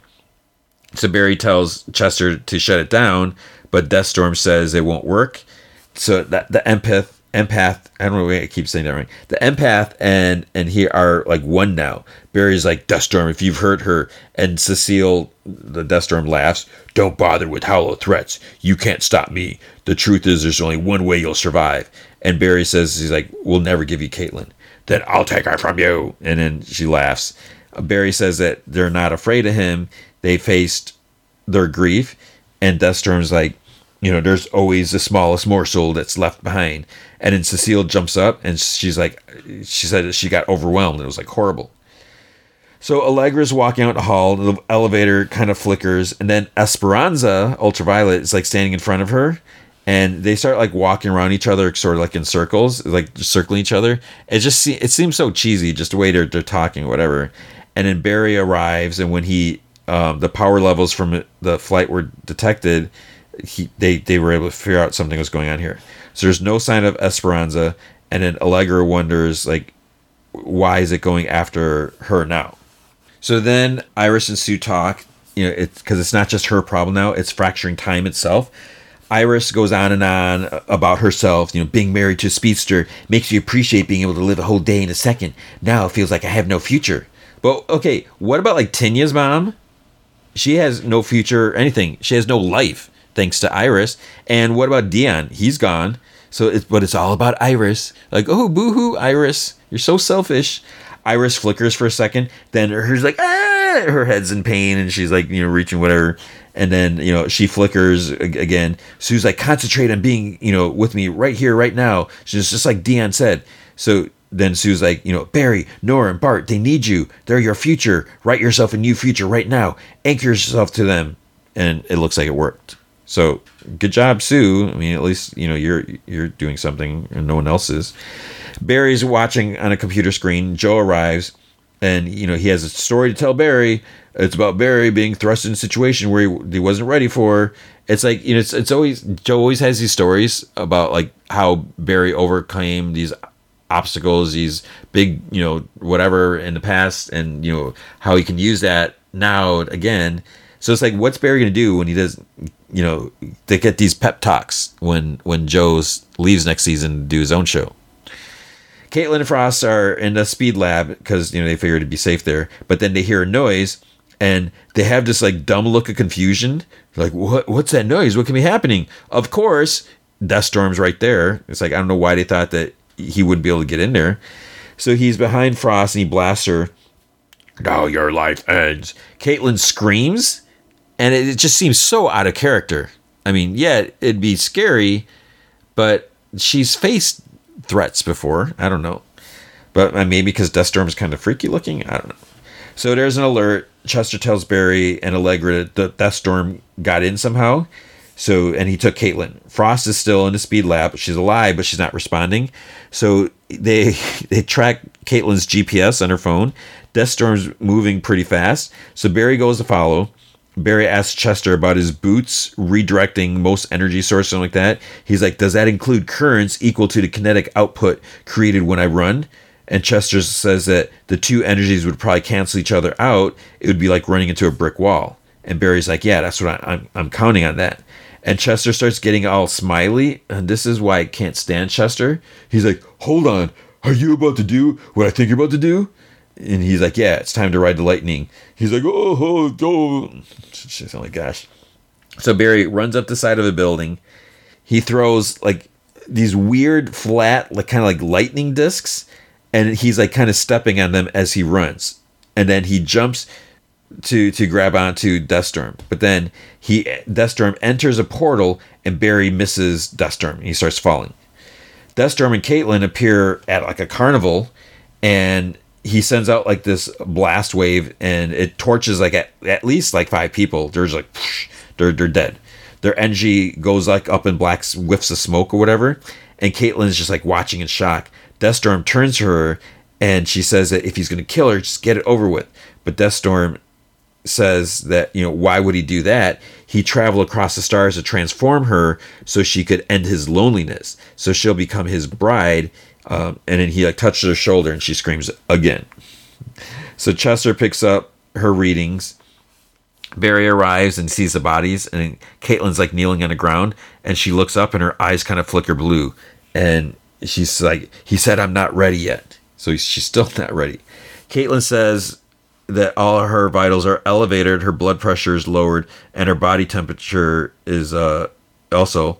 But the weirdest thing is in her cells.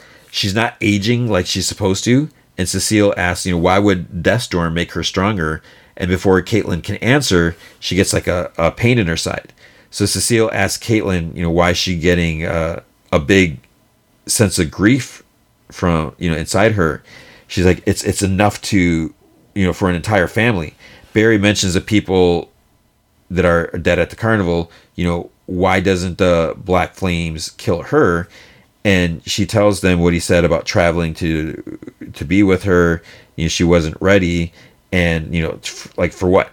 To be his bride? And Barry says that, you know, they'll find a way to stop him. So Barry talks to Allegra and Chester, says that now they know where Deathstorm goes, that when he opened the portal, even though he couldn't get to Caitlin, he saw inside, and he saw it before, inside Chester's singularity right before he joined the team. Barry thinks that Ronnie's grief traveled through their singularity and it created Deathstorm. Then Chester reacts to a thought, transdimensional particles. And Allegra says what I've been saying. She's like, okay, now you're just making stuff up, which is so true. He says that there's a bunch of this, like bunch of malarkey, whatever, but then they're going to need a person. And Frost volunteers, but Chester says that her powers, you know, might be enough to counter Deathstorms. So I don't even know what they're going to do. And then the last bit, we see Iris and Sue in the living room. Sue's sleeping, and then Iris hears like this hissing. She stands up, and then whoosh, Eddie's there. He's like, Iris, thank God. So good to see you. So that's like, okay, what the heck is going on now? I mean, I knew that he's supposed to be back, but yeah, no idea what this means. So we'll see. But, you know, whatever. I mean, it is what it is. So I'm curious what they're going to do. So, but that's an interesting thing because, like, what was reported before, what I mentioned, that every time Eddie appears, he's like a different character. So it's like a different version.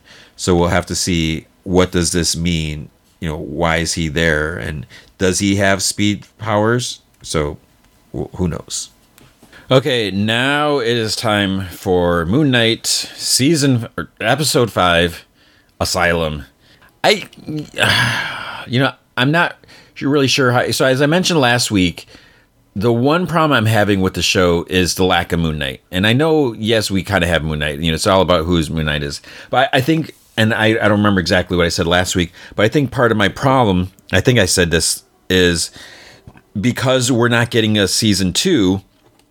I feel like we're kind of missing out, like that. This is our only real chance to get a Moon Knight show, to see Moon Knight, and we're barely even seeing Moon Knight. It's all about Mark, which again, I guess that is crucial. It's important. Who is he as a person, and how does all this work, and everything like that. But yeah, other than that, I mean, Oscar Isaac, oh my gosh, he's so amazing. Just the fact that, you know, pulling off like Mark and Steven, two completely different characters, and just the way he, like, and now that he's like interacting with himself, I mean, it's just like totally different thing. This crazy thing has happened this episode, so let's just get to it. So it starts off, you hear this boy yelling in a cave, you know, or it's like that, and there's like, is it a cave in or whatever, and then there's some ladies like, it's all your fault, whatever. Cuts back to where it ended last episode with the hippo, Mark and Steven screaming, and then it cuts to like Dr. Harrow telling him to calm down. He's like, no, I didn't shoot you. So he's like back in Harrow's office, and his mind, he says his mind is going back and forth between sense and nonsense. And but it's weird because it looks like he has a broken nose now. You know, there's like a cut, like he has like a bent or whatever. And he's like a little beaten up. I'm trying to think. It's like, because the whole thing is like, is this Jake? Where's Jake? Have we seen Jake? It's probably going to turn out that we have seen him. I don't know if we have or not. So Harold's like, your brain is like a pendulum swinging between a very difficult reality. You know, it's like that you are my patient here at Putnam Medical Facility in Chicago, Illinois, and a reassuring fantasy that you've created on your own, that you're some kind of, I don't know, superhero. He's like, all right, so you are doing everything and everything possible not to look within. And he says, you're not really a doctor. So it's not Steven. So I think this is Mark's voice. And Harold's like, is that why you keep starting imaginary fights in our hospital? And Harold says that he's like, I feel like a doctor. He's like, you know, I look like one. He's like, that's okay. He's like, but it's not about me. So he tells Mark to retrace his steps. He's like, how did you come to be here today? And Mark's like, how did you get here? And Harold's like, I took the bus like I always do. And Mark's, he says that Mark told him, he was in a place oddly reminiscent to this office, except in Egypt. So, you know, we've seen that. And I think I mentioned it, how it's like the same, almost looks like the same set, just redone. He said that he was with a rhinoceros, and Mark whispers hippopotamus. And he's like, oh yeah, you're right. But it talked. And he's like, what do you think? Is that sense or nonsense? And Mark slowly is like, nonsense. And Harold says, oh, I find this encouraging. He's like, you know, the struggling mind will build places to seek shelter for different aspects of the self to deal with traumatic memories. He's like, you know, some people see a castle or a library. And he's like, Mark. He's like, is it Mark? So, you know, I think it's Mark. You know, or is it Jake? But then Mark's like, he's like, a psych ward? Harold's like, sure. He's like, I'm more interested in, you know, this new animal creature. He's like, the hippo could break down the walls between you and Steven, and you know, we might finally understand. He's like, understand what? And Harold says, you know, before you got upset, you were talking to me about a boy. And he asks about that boy. And Mark says that, you know, he feels really good. He picks up a sharp paperweight and he stands up. And Harold hits a buzzer. And then Mark, I think it's Mark or maybe it's Jake, but Mark's like, you know, they must pay you a lot. He's like, I feel like $1 million. And two orderly comes in. He starts yelling. He's like, you're going to release that monster. He's going to destroy everything. And Harold tells them, he's like, be gentle with him. And he gets injected like with something like in the neck. And Harold yells, he's like, I'm not your enemy. The whole thing here is like, what is going on? How is this happening? And, you know, at first I felt like Harold's like trying to manipulate him somehow. Is he, or is it not? I mean, is this all in Mark's mind and he's just using an image of Harrow as like, it cuts to Stephen and Mark screaming in a hallway. Then they calm down and Mark's like, these meds are really amazing. He's like, and then the hippo walks up to him and she asks Stephen if Mark is always so intense. And Stephen's like, it's like, yeah, pretty much. And then she's like, are you twins? And Stephen, you know, Mark's like, no. And Steven's like, sorta. And she's like, oh, that clears things up. And Mark's like, yeah. He's like, just a minute ago, you know, I thought I'd been shot to death. And she's like, oh, gosh, this will really bake your noodle. But I think you're just taking a little time out. I'm afraid you're actually quite dead. And he's like, I'm sorry, what? And Steven's like, I think she's right. You know, she says that she might have something. She pulls out like this little scroll and whatever. She's like, oh, it's been a minute since, you know, we've had any souls pass through here. And she starts like, she kind of like waves her arm. She's like, welcome, gentle travelers to the realm of the Duat.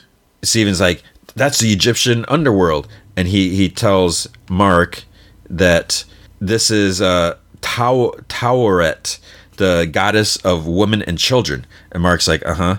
Stephen's like, she's guiding us through our journey to the afterlife. And Mark's like, right, like this is the afterlife? And she's like, an afterlife. Not the afterlife. You'd be surprised at how many intersectional planes of untethered consciousness exist. So I was like, that's interesting. Then she says that she actually has cards for this. So she starts flipping through all these sheets, like, you know, kind of tossing them over everything. So because of the Duat's true nature is impossible for the human mind to comprehend, you may perceive this realm as something more easily recognizable to you. So she's like, a psych ward is a first for me, but hey, we can roll with it, right? Steven asks, he's like, why would they perceive it as a mental hospital? And Mark's like, because we're insane. So then like exasperated, he's like, you know, we're insane. Talking hippo, talking dead bird. You're outside my body now. And now to afterlife, right? Steven tries talking to him. And Mark says, he's like, Dr. Harrow is right. And Steven's like, Dr. Harrow? He's a doctor now? And Mark's like, he's like, I can prove it. he's like, through these doors, for example, we go through here, there's going to be a bunch of patient, and there's Crawley probably about to yell bingo. So I didn't realize that Crawley was the guy doing the bingo numbers. I just thought it was like some old dude. And then it's like, oh my God. So through the door is like the outside of a ship. So it's somehow like going through like a sea of sand. And Mark's like, this is the underworld. He's like, I'm not crazy. And he asked Tarowit, he's like, where did you say we're going? And Steven's like, we're sailing to Aru, or so, like to the field of reeds, right? And she's like, well, if your heart is balanced in life, then you'll spend an eternity in paradise. But before we get there, so she has to do something. So she like reaches into both their chests and she pulls out their hearts. So he's like, and they look like tiny in her hands. So they're little, they're white. She's like, oh, I'm excited at work. She's like, I was worried I was just going to blow your chest wide open. So I take it she doesn't normally do this. So she walks over to like, there's scales of justice are sitting there on the outside of the ship. She's going to weigh them against the feather of truth. So she puts them both on the scale on one side, feather on the other side. So Stephen explains that the ancient Egyptians believed that the heart was a sign of who you really were in life. If the scales are balanced by the time you end the journey, then they should be able to pass into the field of reeds. And Mark asks, he's like, well, what if they don't balance? Towerwet says, then you get thrown overboard. Woo! The dead will drag you down into the duat, and you'll remain forever frozen in sand. So no unbalanced souls on my boat. It's like, them's the rules. So finger crossed for you guys, hey? Mark says to Steven, he's like, I don't care what she says. Like, there's no way we're ending up down there in the sand. He's like, you know, we're also not going to the field of reeds. He's like, if it comes to it, he's like, I'll kill the hippo and steal the boat. She calls him over because like the scales are now like kind of moving like up and down against the feather. So she's not sure why it's doing that. She lifts the heart. She's like, they're not full. So it's like they each feel incomplete. So without balanced scales, the duat will eventually claim their soul. And so, you know, it's like, are there any suggestions? Well, she says that the boat contains all of a life's memories. So she doesn't know what they've been hiding, but she suggests that they get in there and show each other the truth. So balance the scales before they arrive at the field of reeds, or their souls will be destroyed. So they go inside. Steven wonders if Layla's all right. Mark's like, yeah, probably for now. He also suggests that she probably wouldn't have a problem dealing with the hippo. It's like that she would like take her out, you know, if needed. Steven says that, you know, they'll just have to sort through the memories. He looks through the window of a door, and we can see Moon Knight like beating the jackal in the bathroom, like from the first episode. Mark says that he's like, well, you know, his memories are a mess. And he seems kind of like reluctant or whatever. Steven says, he's like, oh, mine are too.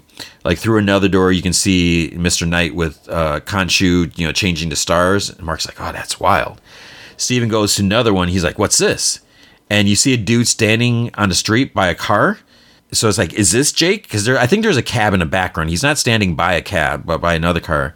And Steven asks Mark, he's like, do you remember that? And he's like, yeah, it's just a street.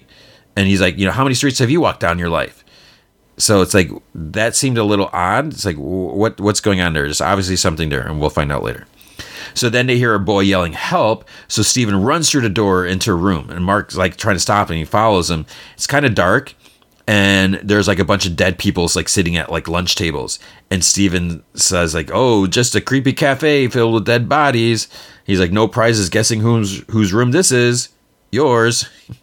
Mark says like, oh, funny. So the scales are in a room too, and they're still swinging back and forth. So Mark like looks at the dead people, and he's like, Dubai, Gabon, New York. He's like, no way. Oh, man.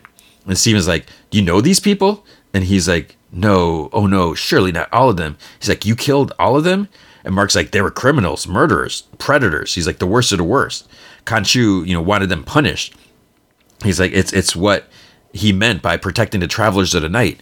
And Steven asks if he's like, do you remember each person?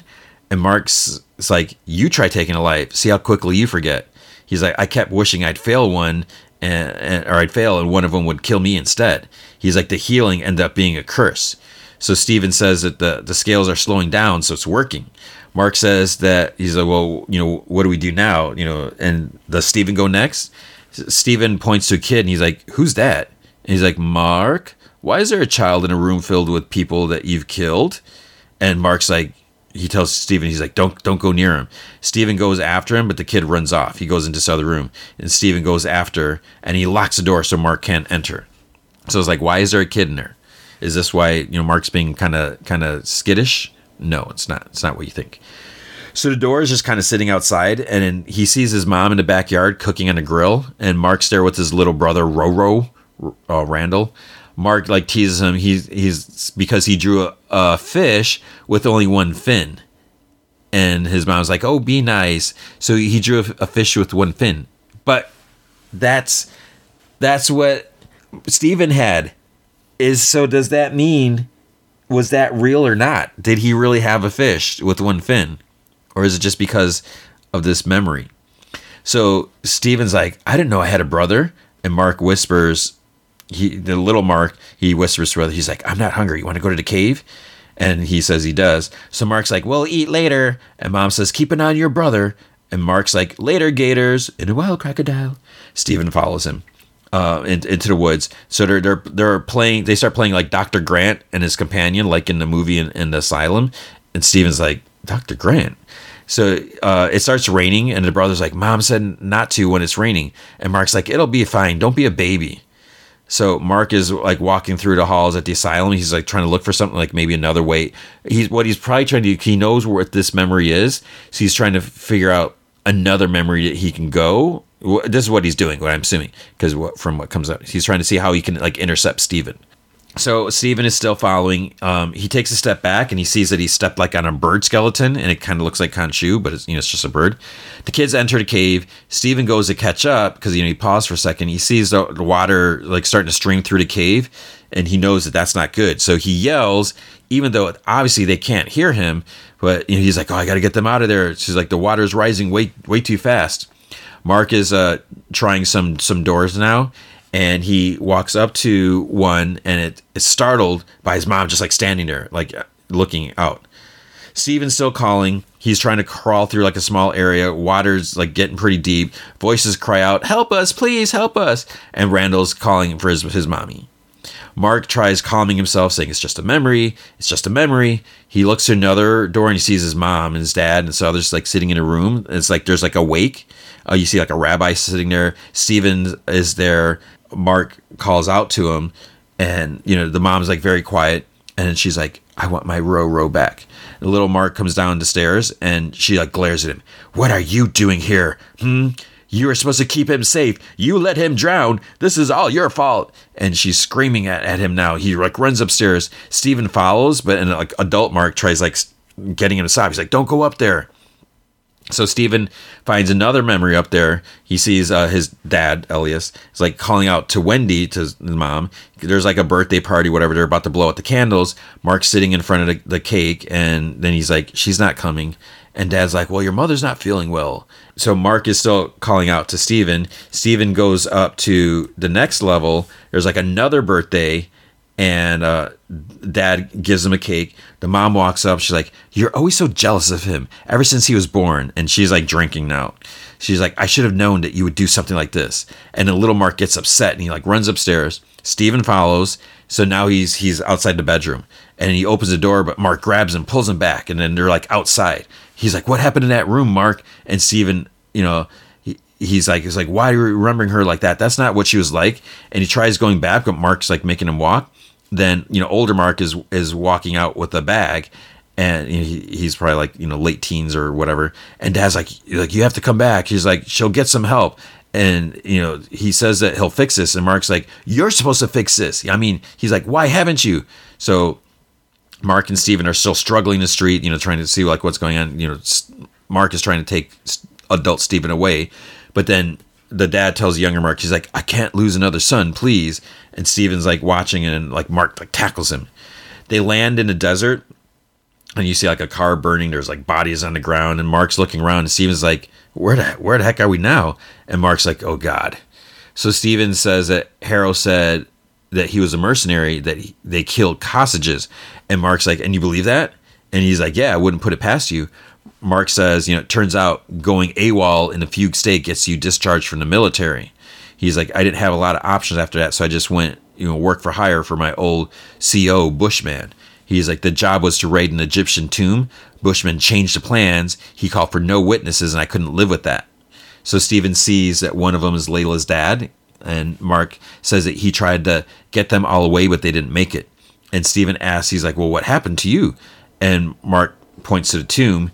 They see a bloody Mark like crawling on the ground. There's like a big statue of Khonshu. He collapses on the steps. He has a gun. He's about to shoot himself in like the head. Like he's got, points it under his jaw. He closes his eye and Khonshu's like, what a waste. And he's like, huh? He's like, I feel the pain inside you. And he's like, He's like, what the heck are you? He's, I am the god Khonshu in search of a warrior. And Mark scoffs. To be my hands, my eyes, my vengeance, to be my final word against the evildoers, to bind your very being to me and eradicate only the worst, those who deserve it. Do you want death or do you want life?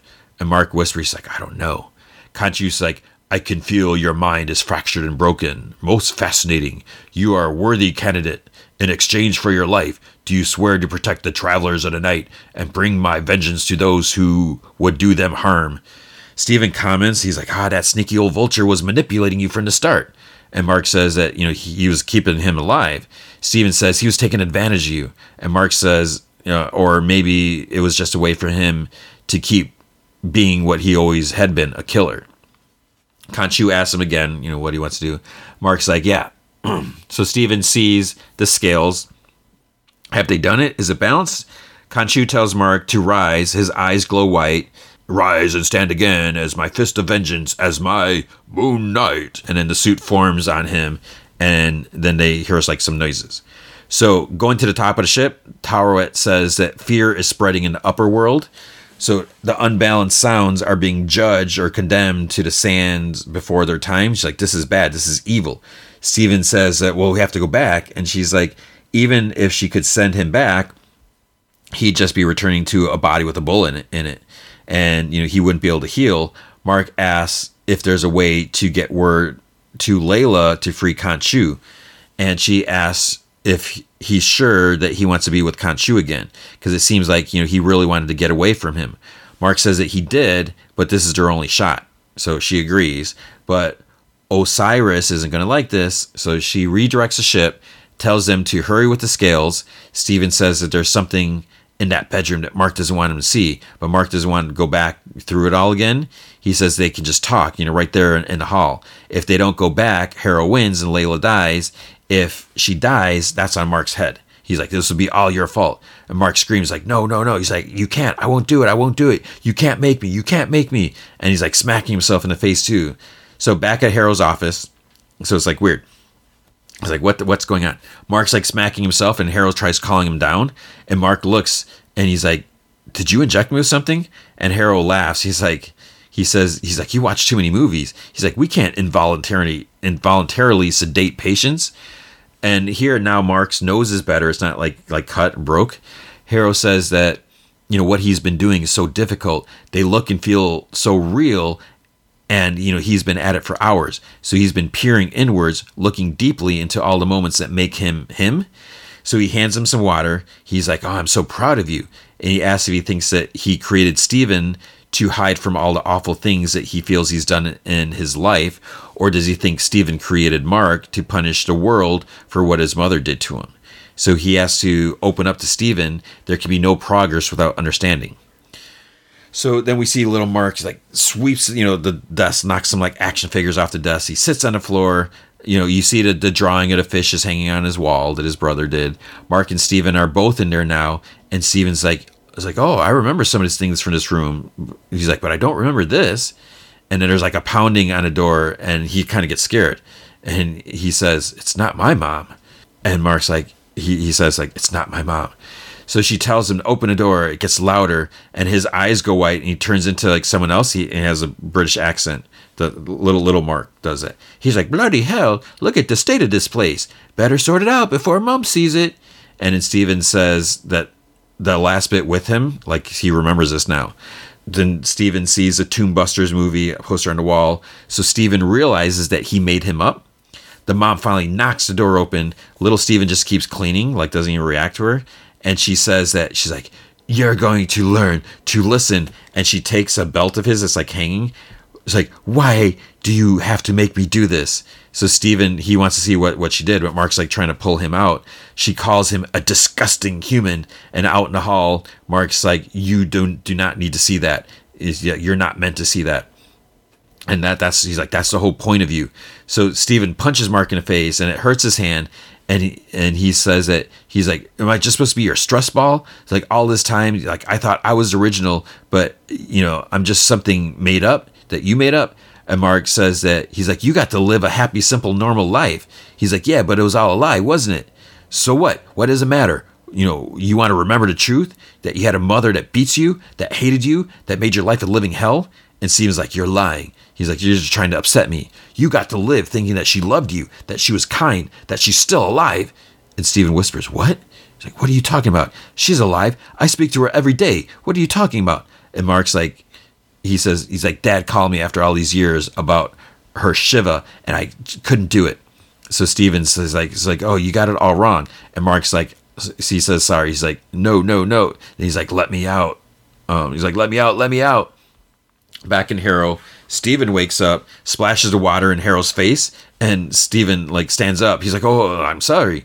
And Harrow's like surprised that he's like, wait, Steven? He's surprised that he's talking to Steven now. He's like, it's good to see you again. And Steven's like, hold up, what's this? And he's like, it's some kind of test. And he looks around and he's like, I recognize this place. And Harrow says, he's like, I'm your doctor.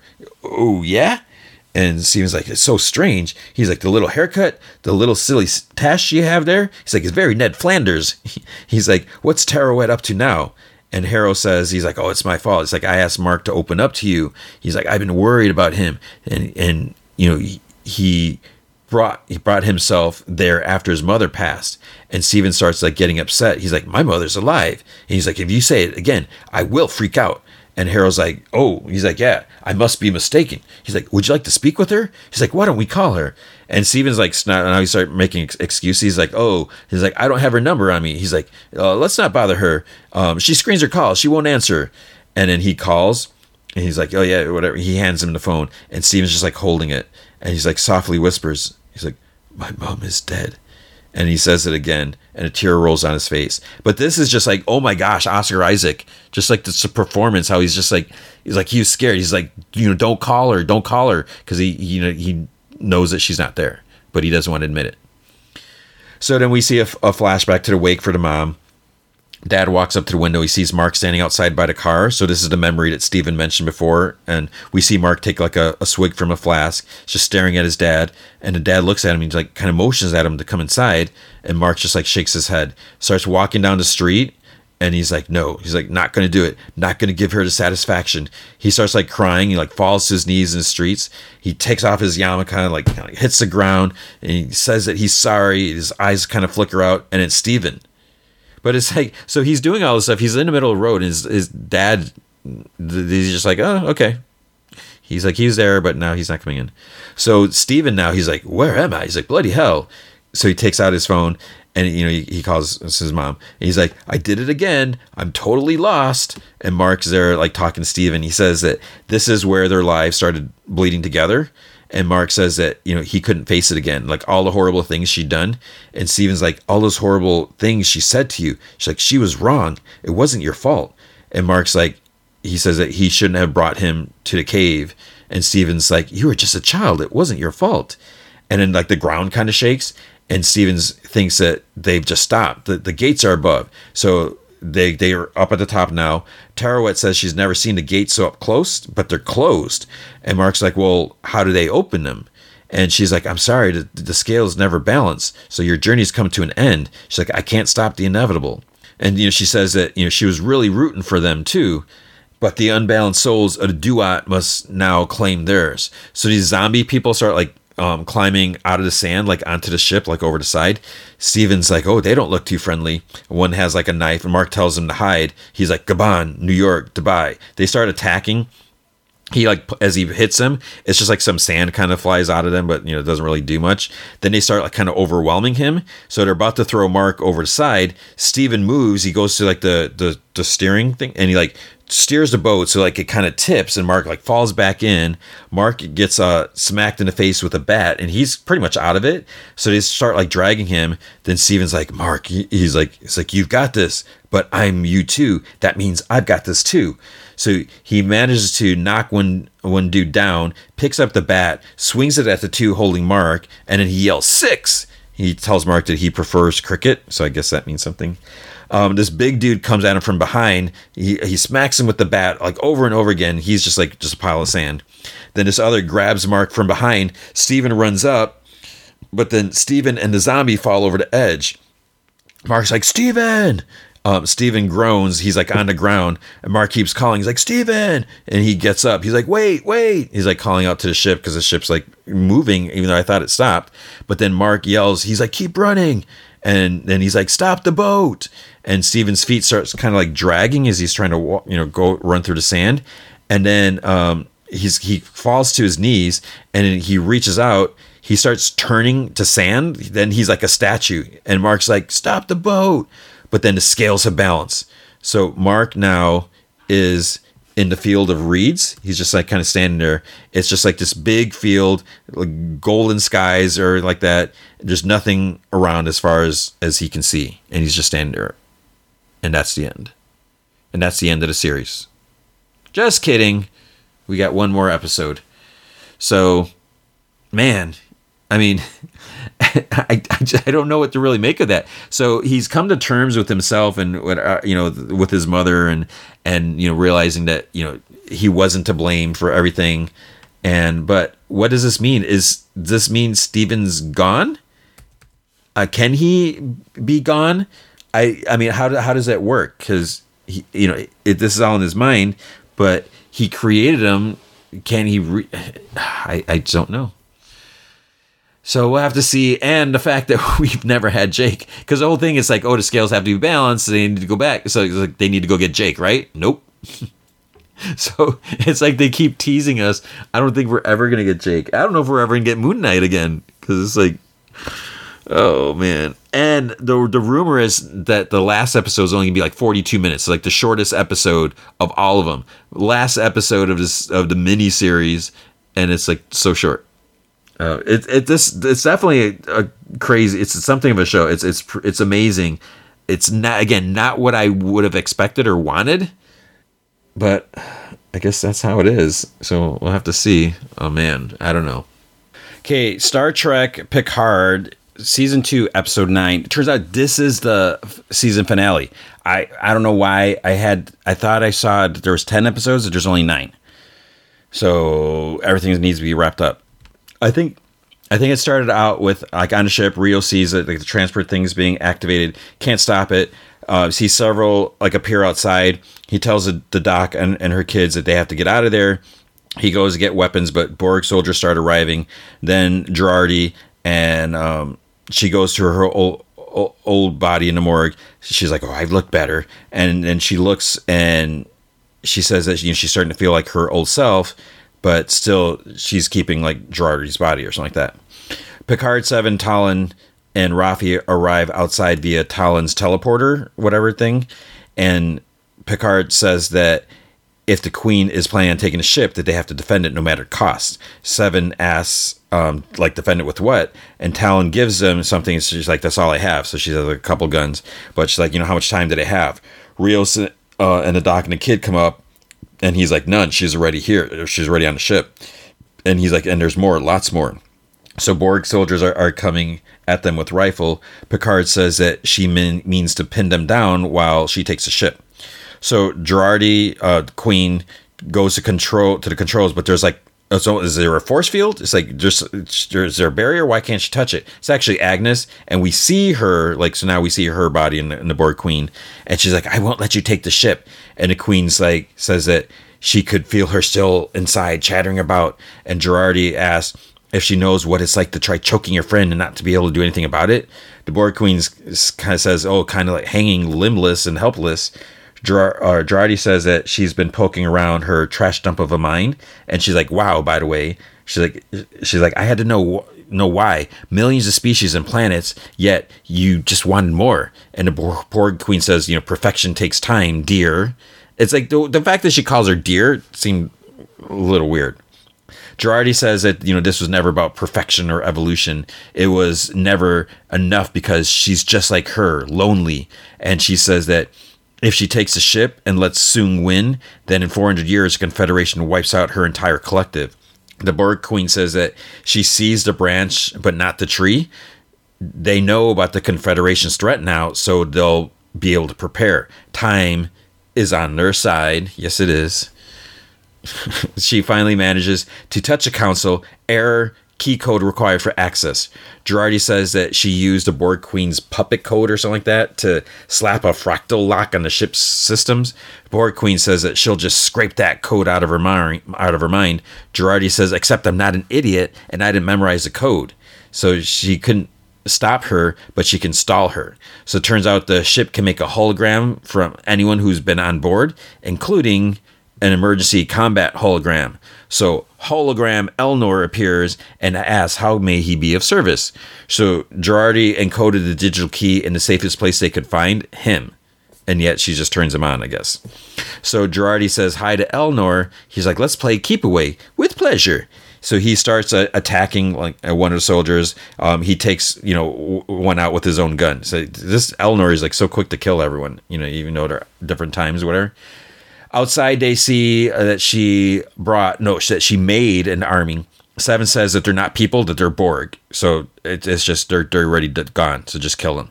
So, and then this like big flare explosive whatever thing goes off. Picard has a flashback sitting with his parents. Dad asks, you know, how she is, and she says that she hasn't had an incident some time. Maybe things are changing for the better. Little Picard, he wants to play a game, and she suggests hide and seek. So then there's 9 soldiers, then 8. There's more coming. Rios gets hit, gets like shot in the arm or something like that. Picard tells Talon to beam Rios, the doc and the boy, to safety. And Rios is like, I'll be back. But then Picard locks him out. He tells the others, he's like, he's wounded. He'd only get himself killed, which is kind of dumb because they need all the help that they can get. You know, so it's like, okay, yeah, he's wounded and he might get himself killed, but he could help out. It's like one life versus the countless others if the Borg Queen gets her way. It's like, what? So they're going to split up and go around. Talon and Picard are going to lay down fire while Seven and Raffi go to the chateau. Then Soong calls out to Picard. He tells him to wait. He's like, fire and you'll receive far worse in kind. Or you can hear my offer.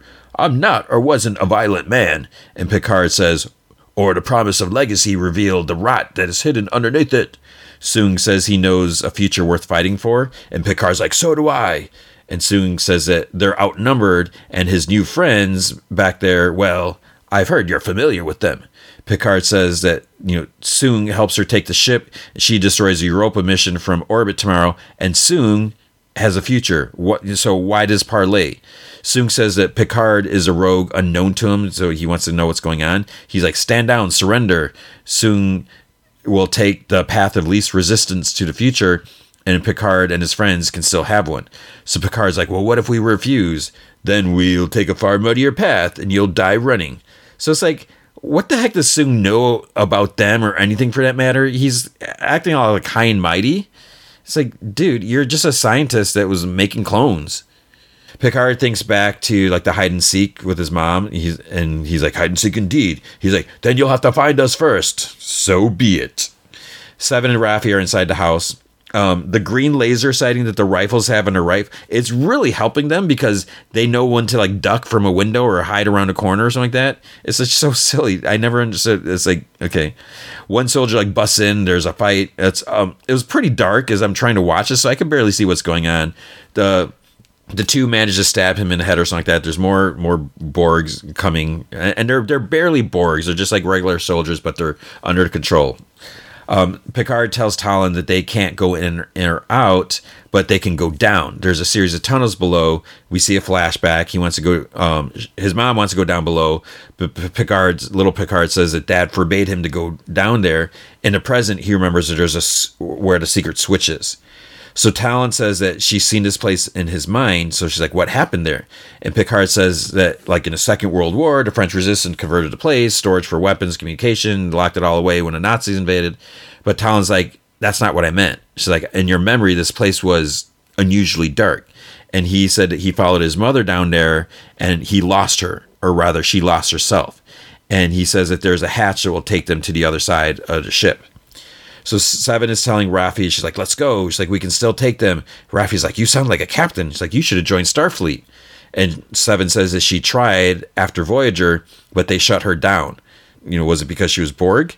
And Seven's like, well, you know, Janeway went to bat for me. You know, she threatened to resign, but I gave it up, went full Ranger.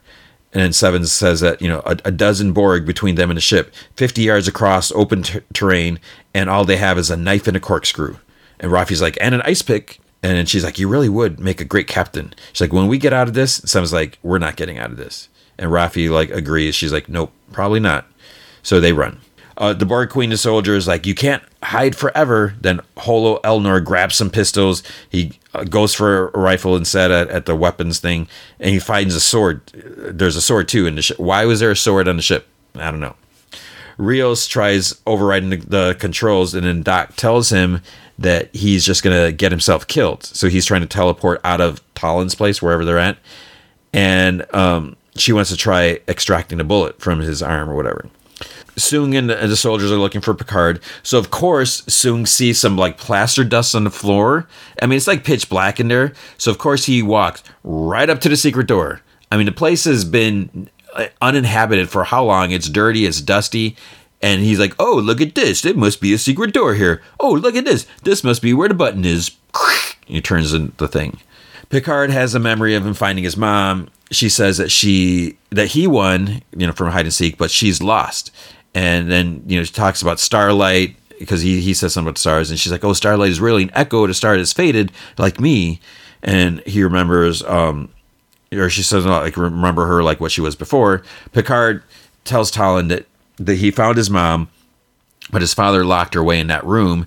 And then, you know, he opened the door. Soong and the others are right behind him. So Picard finds this old pistol that still works. He shoots a soldier, but then, like, runs out of ammo. So he probably didn't realize that was all it had.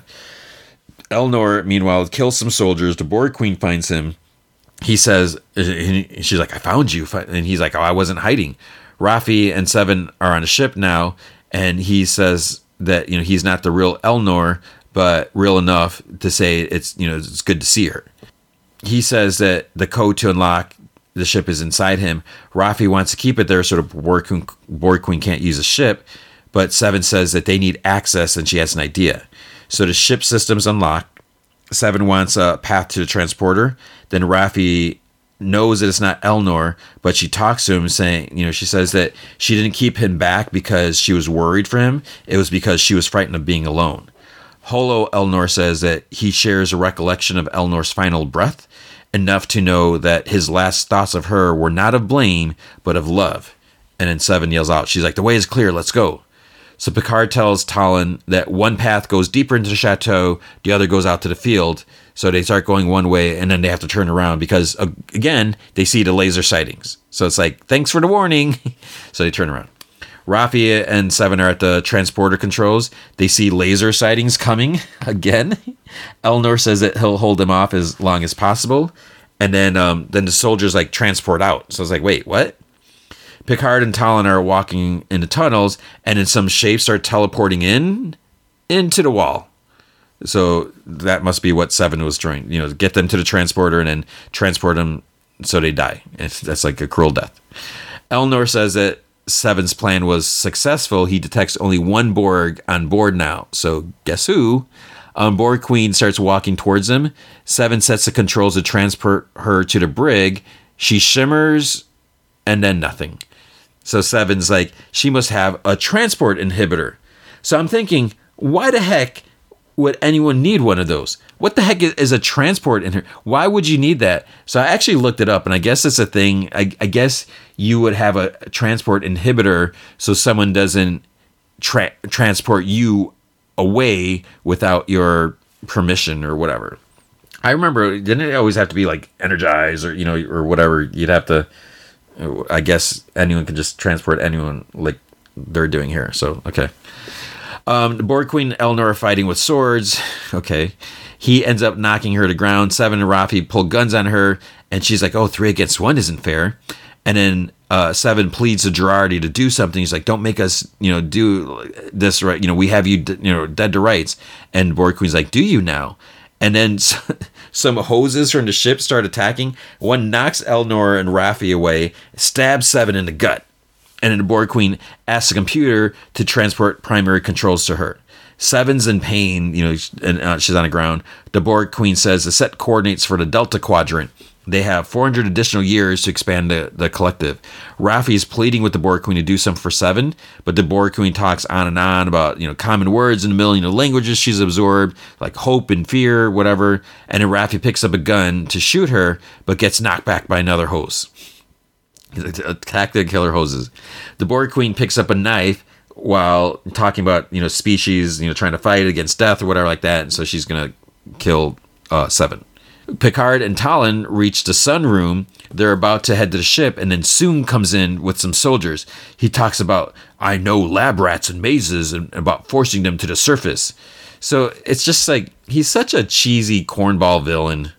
It just seems so, I don't know, just how, yeah, whatever. The Borg Queen thrusts the knife to stab Seven, but then her hand stops. So Girardi's fighting her, and then like tears are coming out of her eyes, and Borg Queen's confused as like why she's crying. And Girardi just talking about like the same chemicals used to take control, dopamine and adrenaline, they aren't just produced by a few drinks and a torch song. It's like sadness, loss, despair. So like basically what happens when she hurts her friends, she's like that cooks the same neural soup, only this time it allowed her to wrestle some control back. The Borg Queen's like, impossible. And Girardi says that you could have been well on your way if you had just shown a little mercy. So Borg Queen is mad, tries stabbing again, but then her hand stops again. Picard tells Soong that he doesn't understand the future that he's about to create. And he's like, thriving, prosperous, I'm told. It's like, we're beloved across the galaxy. And Picard's like, feared. And Soong says, we have to create our own destiny. To men like us, love and fear are the same thing. It's a means to an end. Borg Queen's looking around. Images are like floating or like around. Girardi says that it's the history of the Borg, or the ending. They always lose. They leave with the death knell across infinite timelines. So she longs what they all long for connection, longevity, for discovery. Only she offers it without choice. What if they work together? The galaxy is full of people who need saving. One of them is lying at her feet right now. And Borg Queen's like, you mean to pull for derelict ships? Pull from the scraps? And Girardi's like, and offer them second chances. What if we take the ship and build a better Borg? A real collective based not on assimilation, but salvation, a Borg collective that embraces the uniqueness of its members. And the Borg Queen says that, she asks them to, she's like, you're saying we should embrace weakness. Girardi says that what she says is weakness is actually strength, cooperation. Borg Queen says, your proposal is absurd, but not entirely unintriguing. Girardi says, just imagine members who would fight harder for what they chose. They would lose no battles because they made no enemies. They wouldn't be discarded and replaced. They'd be loved like Seven. Wasn't she the best of what, we could be? Someone who used her Borg half to serve the best of her humanity? Let's build a better universe of Sevens. Let's start with this one. Soon, says Picard, he's like, it's a shame. In another future, he imagines that they might have become friends. He's like, he says goodbye, Picard, turns his back, and he motions the guards to shoot. Rios, meanwhile, gets a system to start to reboot somehow. He's able to hack some technology that he probably doesn't even understand. But he says that he thinks he's got it. The doc's like, she's like, well, what if I don't want you to get it? She's like, what if I don't want you to go? And he's like, Teresa. He's like, I don't belong here. And she's like, why? This isn't my timeline. I'm just trying to protect it. And she's like, well, what if this, what if your future is here and this is where you're supposed to be? And, this seems like a pretty big ask. It's like, they haven't even gone on a date really. And this is like way more massive than just like asking someone to move in together. She's like saying, I want you to not go back to your time, to stay here and be with me, even though we might not like each other. And, because whatever. He looks at her, smooch, and then he goes. So there's a laser target on Picard's forehead. Then Rios teleports in through Talon's thing right in front of dude and shoots him. This other dude grabs Rios, they struggle. The first dude, when he disintegrated, he dropped the key that Picard notices. Soong picks up a gun and points it at Rios, and he says that, you know, he's like, you probably don't have to be from the future to fire it. Rios is like, no, but you do need the right DNA, and if you hold it too long, boom. So he tosses it up and explodes, but then he like runs away. So it's like, okay. Should he have told him it was going to explode? I don't know. I guess he probably should have, because he probably needs both his hands to do his normal. I don't know. So the Borg Queen puts down the knife and then like wire shoot out of her hand. And Rafi's like, stop, you're killing her. Cause it's like going into like seven, and Borg Queen's like, she'll live, but there was a cost in saving her. So just from those wires, Seven has her implants back. I don't know how that created it up, but it did. And Rafi's like, Girardi, is that you? And she looks at Raffi. Yes. No. I think we're becoming something new. Something better. And then Seven just kind of like looks at her. Rios says that he has to get to the ship. And he tells Picard, he's like, you're welcome, by the way. Picard picks up the key. Flashback to him letting his mom out. So he opened the door and says that, you know, he's having the strangest memory. Talon says, you know, follow it. See where it leads. He says there are moments and times that, you know, we wish we could go back to. As a kid, he sees his mother hanging in the sunroom, and the kid just, you know, kind of like walks away. Picard talks about being able to back away from memories, that this was a moment that he kept himself from remembering. It's like, this moment I'm so powerless to reverse. You know, his mother was ill, that, you know, as he was told, he always thought that she was just inspired.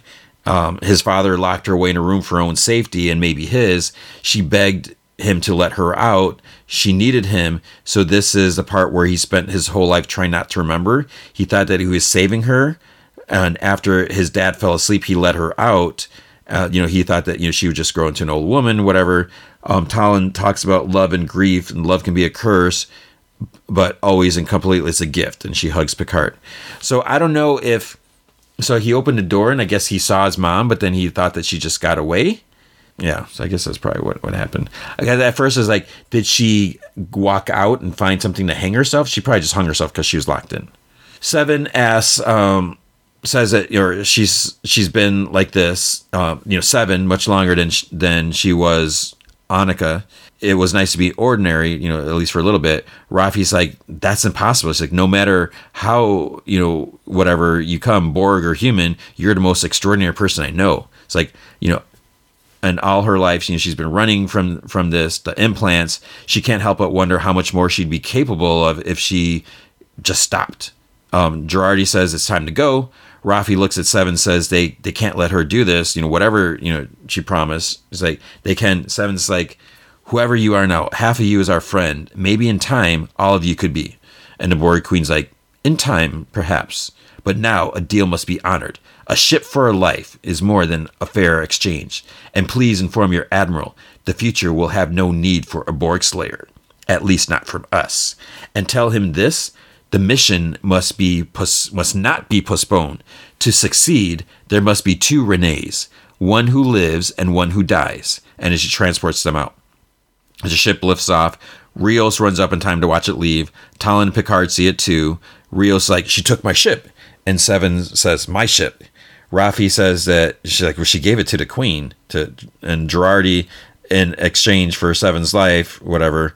And Picard and Talon walk up, and he asks if Seven if she's all right. And she's like, I'm myself. And she has like a smile. And Picard's like, well, we have lost a friend, but we have regained ourselves. And we will need all ourselves if we are to succeed. Seven says, and Soong's still in the wind.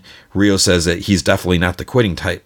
Talon says that her ship may have slipped through his fingers, but he'll find another means to stop the Europa mission and Renee. Seven says, or worse, Picard, before Agnes left, she had a message for you. In order to succeed, there must be two Renees, one who lives and one who dies. And he's like, I refuse to accept an outcome that has not yet occurred. And he's like, come, we have work to do. And that is the end of season 2. So basically, they're stuck in the past. They have no ship. They have no way back to the present. And I guess Soong is like the big problem. Borg Queen is off. She's going to go make nicer Borgs. And yeah, so that's the end. Okay. I guess we'll have to wait, what, like a year or so? All right. So it was fine. The Borg Queen stuff was getting to be too much. Soon, I don't know. Yeah, we'll have to see what happens. And like, what's up with Q? We haven't seen any of Q in this episode, and like, what was he doing now? So it feels like there should be like another episode, but I guess not. It's like, okay, that's it. Okay, now The Man Who Fell to Earth. So this is a Showtime show, and I'm really kind of hesitant. I'm looking at the time now, and you know, we're approaching 3 hours, but also I'm looking at the fact that Star Trek is over, and then it's like I think there's only maybe, I'm not even sure how many more Superman and Lois. You know, I think there's two more, and you know, there's only one more Moon Knight. So it's like I want to have shows to keep talking about. So this is going to be a longer episode. All right. So with The Man Who Fell to Earth, now in the 70s, I think it was 1976. I could be wrong about that. There was a movie, The Man Who Fell to Earth, with David Bowie. I'm trying to remember. I feel like I may have watched it, but I'm not. I can't say 100% if I have. So I might, after I record this long episode, I might watch it and then it's to go with the show, because the show kind of continues from the movie. There is reference to what happened 40 years ago or so. So I think that's kind of cool, because at first I was like, is this just a reboot or whatever? But it's like, no. So there is that connection there. And as far as this episode, I'm not really sure what's going on, like where the show is going to go. So it was a good first episode. You know, it didn't completely blow me away, but I am curious. So Chit Wattel LF4, I don't know. I'm sorry. I don't know how to say his name. I apologize for butchering it. He's amazing here. And, you know, he was in 12 Years a Slave. He's just really, you know, really great performance. And so it's really intriguing. So I'm just going to go through the full recap. So if you don't have Showtime, you can listen. And, you know, maybe you might want to think about getting Showtime if this sounds interesting to you. So it starts off with, so he's going by name Faraday. Or that's what he's listed as. So he's on stage, and this is how it starts. And this is like, they released like the first 5 minutes or 3 minutes of the show. So that was like my first experience in watching this. And this is like that scene where he's like on this stage, there's big screens behind him. And he's like, how did we get here? To this place, to this moment. If we could see the cosmic shape of an eerie choice we've made, would it look like a straight timeline, a staircase, a Mobius strip? I came here because my choice was simple, live or die. And we see the ship come to Earth and land, like kind of making a crater. I'm an immigrant, a refugee. To survive, I had to be reborn. And we see him come out of this like gelatinous membrane thing. To evolve, I had to step into a new skin. And his body's like changing. Like Lazarus, I had to rise from the valley of the shadows to become something more. And people are like cheering and stomping.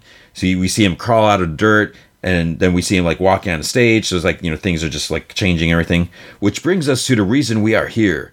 You came to get the answer to the question the world's been asking. Who am I? He talks about what like the internet is saying about him, like wacky stuff. They're calling him a tyrant, a king, a tech god, Willy Wonka. He's like up to his gobstoppers and secrets. He's like, and all of that is true. Well, the secret part. He's like, so don't say I didn't warn you. He says, when people talk about my work, they say it's revolution. But he goes to this box and takes out like this smaller box or whatever. He's like, today we'll drop the R. So instead of revolutions, evolution. In this box, I hold the next step to the great timeline. But before I show you what's inside, I want to tell you my story, the real one, how I built this myself. It's simple. Because of all the things I left behind, my home, my family, I had to rebuild everyone I lost. I had to learn how to become a human being. So then Los Alamos, there's this auto repair garage. Faraday wakes up. He's naked. He's covered in some goo. It's like he's in shock or something like that. He sees his hose by the garage, and he starts drinking. The guy like inside the house, like, sees him, and then the police arrive. There's like some girl like in the back seat, like, you know, she got arrested for something. So they see him like standing naked by the hose. The guy inside is like, he's holding a shotgun, and he yells at the cops like, "Get him off my property!" They yell at him to like stow his weapon and get inside. Then Faraday turns around and like the hose is in his mouth. So the cop comes up to him, like pulls it. There's like a lot of hose inside of him. And then they yell at him to get on his knees, and he's like, "Get on your knees!" And then he keeps repeating everything they're saying. Then they finally tase him, and he doesn't really go down. Then he gets tased a second time. Then he goes down. He wakes up in a station. They put some clothes on him. He's like handcuffed to a chair, and he's like listening to everything. This lady cop is asking if he knows why he's there, and he stares at a guy by the water cooler, and he finally is like, "9-hour mission." And she's like, "What mission is that?" And he's like, 28.069 north, -9. Her phone vibrates, 5-3. And she shushes him. He hears what the dude on the phone is saying, and then he repeats it, mimicking the guy's voice. And she's like, "A good rule around here is to mind your own business." She takes out like a water bottle and he's like, "Water." So she looks at him. So she hands it to him, and he like chugs it like a champ. He like just drinks it all, and he like burps it. And she's like, "Where are you from?" He's like, "Anthea." And she's like, "Where's that?" And he points up like at an angle, and she's like, "Oh yeah, what's it like up there?" "Hot." "And when'd you learn how to speak English?" "Now." Or she asks like, when'd you learn to speak English?" She's like, "Now." And she's like, "Well, you know, don't tell that story to anyone." She's like, "They'll lock you up." and you know, you won't be able to complete your mission. This other cop is like complaining to another. And then she's like, "Here on Earth, if you really want something, and say, flip a lot, not flip, say the F word," because the cop's swearing. She's like, "It works." And he's like, "Flip, water." And it scares her and everyone around her. And she says on Earth, it helps to be polite. And he's like, "Please." And she asks his name. And he's like, "K. Faraday," because that's the name on her ID badge. And she asks if there's anyone that she can call for him. And he's like, "Justin Fall." And then she's like, "Who's he?" So this lady at this locker, she has a kid necklace around her neck that says Justin. And Faraday's mission begins. "You were all my teachers, but the one who forced me to understand my choices, who forced me to find my humanity, well, we didn't choose each other." So the lady starts putting on like this hazmat suit or something like that. She has a picture of her holding like a girl in her locker. Then he's like, "She had already chosen to strike a devil's bargain with herself. If every dream she had to drop along the way was just retreated and left her alone, she promised never to aspire to anything more than to survive." So she's like working out by some industrial plants or something like that, like scooping hazardous waste into plastic bags, like from the stream. And then she gets like paid cash. Then it's like, "Hope is too expensive."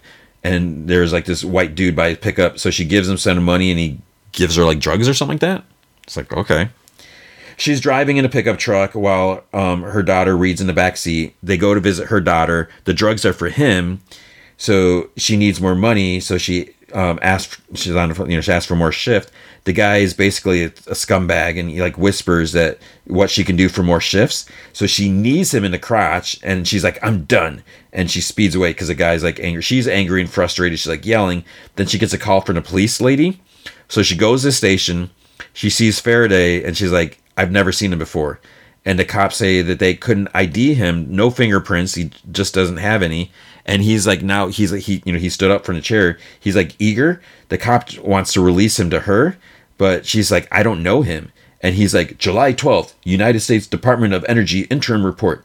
This panel believes that Ms. Fall's present evidence for the achievement of fusion is not persuasive. In conclusion, however, that is not to say it is a failure. Text to audio. This is a demo." She's like scoffs at that. And he's like, "Not a failure. Your mission, my mission." And she's like, "Who are you?" And he says that it's his belief that their ability to achieve fusion is only hampered by humanity's understanding of quantum computing. And she kind of stutters. She's like, "That's my, you're quoting my," and he's like, 2013 graduate thesis, laboratory network, Massachusetts Institute of Technology. She calls him a science stalker, and she like turns to leave. Then in a British accent, Fine, Justin falls. She was closer than anyone has ever come to achieving fusion. She was simply missing something she didn't know existed. So she asks him, and she's like, how could you possibly know that? He's like, who said that? And then he's like, find her. She is integral to the mission and to the next step. You cannot take it alone. And she's like, what mission? 28.069169 degrees north minus 95.047623 degrees west. 7.8 hours. Cannot take it alone, please. She tells him that if he comes anywhere near her or her family, she will shoot him. Then she leaves. So the lady says, like, I don't know what's going on. And she's going to release him with a summons. But if she hears that he's bothering her, then he'll hear from her. So he leaves and he picks up the cop's phone off her desk. The cop, then, you know, she didn't see this, but she noticed one of the cuffs, like, all twisted. So somehow does he have super strength? He was able to break the handcuff. Faraday's walking outside. He looks up an address for, like, a pawn shop. And then he, like, spits up a gold ring. And then a ton of gold rings start, like, barfing out of his mouth. So he goes into the pawn shop and he's like, 598 grams, 18 karat gold. The lady says, she's like looking at them all. She's like, well, I have to test him. He starts looking at other like electronic stuff and like taking them apart, whatever. He like takes this ring thing. She's like, you're buying that. Then he starts putting like things together and he sees like a jukebox and she's like, oh, you know, 823 is my favorite or something like that. And then he's like, you're surprised. I think it's the song like Oh Girl or something like that. He's like surprised by the music, listen to it. She lights up a cigarette and he's like, he catches a whiff of it and like it's like disgusting, and he's like Freon or whatever. And then she's like, okay, did the gold fall off a truck? And he mimics what the lady cop says. A good rule around here is to mind your own business. So she says that, she's like, I'll give you 10 grand for all of it. And he whispers 25,000 current market value. So then she's like 12.5 and he's like 25.6, and she cuts him off saying, she's like, you're not gonna get that. And he yells using the F word that the cop taught him, flip money now. And then he walks out with the detector thing that he built and like, you know, headphones that he's wearing, and like money is just like flying like out of his pockets because he's just not organized, I guess. He's walking down the street and like this big truck honks at him as he's driving around. So he's like walking through like the desert, whatever, money's flying, and then this SUV sees him, turns around, you know, when it sees him. So he's looking up and he sees like some strange alien structure like going up in the sky. So it must be like a flashback or something like that. And because he has like the space suit on and he's like smiling. And then the guys like walk up behind him. He sees one of the structures like starts to get destroyed or something like that and starts falling. And then one dude like punches him in the like side of the face. He falls to the ground. They hit him again and again. They start taking his money. Justin. So it's weird their name is Justin, not Justine. I guess her name is Justin. She's driving and then like a 50 hits her windshield and she's like, what? And then she sees the two dudes beating Faraday up on the side of the road, and Faraday kind of looks up and they make eye contact. So she drives by and she's like, no. She's like, it just isn't none of my business. And then she finally slams on the brakes. She turns around, reaches in her glove box. There's a gun in there. She takes it out, gets out of her truck, shoots it in the air, tells him to get the flip out of there. This gust of wind kind of like catches her off balance. So then they grab her. She smacks one in the head with the gun. The other grabs her from behind and she like drops the gun. Faraday staggers up and picks up the gun. He like shoots it once, not really knowing what it is, and he shoots it again and again. The other guys they start to leave. So then she's on the ground. She thinks that he's gonna shoot her. She's like, no, I have a kid. And then he like drops the gun, and she's like, your finger is broken. And he like just kind of looks at it and he just like kind of bends it back in place. He picks up his scanner and says like, they wanted money. So she sees the money. He's like, you want money? And she's like, you don't know what I want? I want one person on this planet to say thank you. So he's like, thank you? And she's like, you're welcome. And she asks about his device. She's like, what is it? And he's like, broken. And he's like, 6 hours, 58 minutes, 14 seconds, intercept. She's like, intercept what? Message. What message? He pauses. Take me. And she's like, no. She's like, I didn't stop. And then he swears again. And she yells back, don't yell at me, you mother flipper. It's like, who told you yelling at people was a good idea? Lady.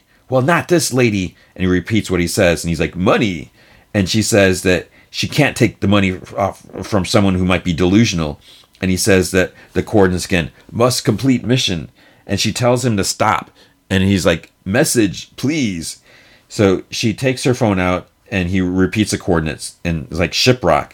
And she's like, that's like 200 miles away. She's like, that's too far. She's like, I can't leave my family for that long. He's like, 6 hours, 57 minutes, 3 seconds, message, money, please. She asks if there's a nice doctor that she can call to say that he's not a serial killer. And he's like, he's like, no. Then she's like, why didn't you just shoot me and take my truck? He's like, you are necessary. So she takes a little of the money from his hand. And then inside she's like, he's like, where's the fluid sack? And she's like, what? He's like, I travel in a fluid sack. So whatever. Then they start driving. Later, she asks him his name, and he's like, K. Faraday. So she's like, Faraday? So then she tells him to stop. You know, he's like messing with the radio. She says, stop playing with the radio. Stop messing with it. Then he's like, you stopped. Why did you stop work? He's like, did the plasma disruptions become too substantial? He starts saying that if she miscalculates the stored energy of the plasma, and she's like, I didn't miscalculate. She's like, I got it wrong. She's like, nothing on Earth can sustain that much energy. And he's like, nothing on Earth. And she's like, I'm not going to engage with you on this. And she's like, you go ahead and, you know, play with the radio if you just stop talking. So then he puts his head down and it's like, he's sleeping right away. So she's like, what? So she calls her dad and she's like, I can pay Marcus in cash. And he's like, my hands hurt. She's like, I need my medicine. Then we see a flashback to like, these aliens with like kind of cat eyes, and then Faraday wakes up in a truck, and she's like, you know, she's not in there. She's like outside. She's putting gas in. He's like, why did we stop?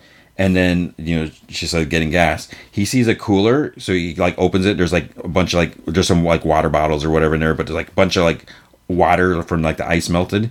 And he like looks at it, he sticks his head in there, and mechanic, you know, there's a mechanic working in there. He's like, is your friend committing suicide? And she's like, I don't know, whatever. You know, she's like, if he does, okay, whatever. Then we see, you know, he has money in his hand because the guy's like, hey, stop that. So he bought the whole cooler and he crosses the street. There's like a, like right off the side of the road, there's like this little like a gate, like fence thing. And there's a couple horses in a stall thing. And he's like mesmerized by the horse. And there's a guy like cleaning like the hooves or the shoes. And he's like, oh, he's like, you know, move away. She's like, she's skittish. And, you know, she's skittish. She might kick me or whatever. And he's like, where I am from, she was a predator. And then, so Justin comes out and she sees, so she goes over and she's like, what's going on?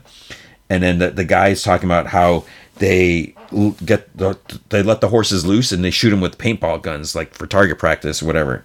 And he's like, no paintball. He's like, that is not what she is for. And then he just like walks back to the truck and she's walking with him. She's like, what is she for? And he's like, soon she will remember. Remember what? She can kick that boy to death. And she's just like, looking at him. She's like, what? More driving. She says that she needs to make a stop. And he's like, we have 3 hours. She's like, we can make it. She says that he fell asleep before mid-sentence. And he's like, I wasn't sleeping, just resting my eyes. And she's like, men always say that.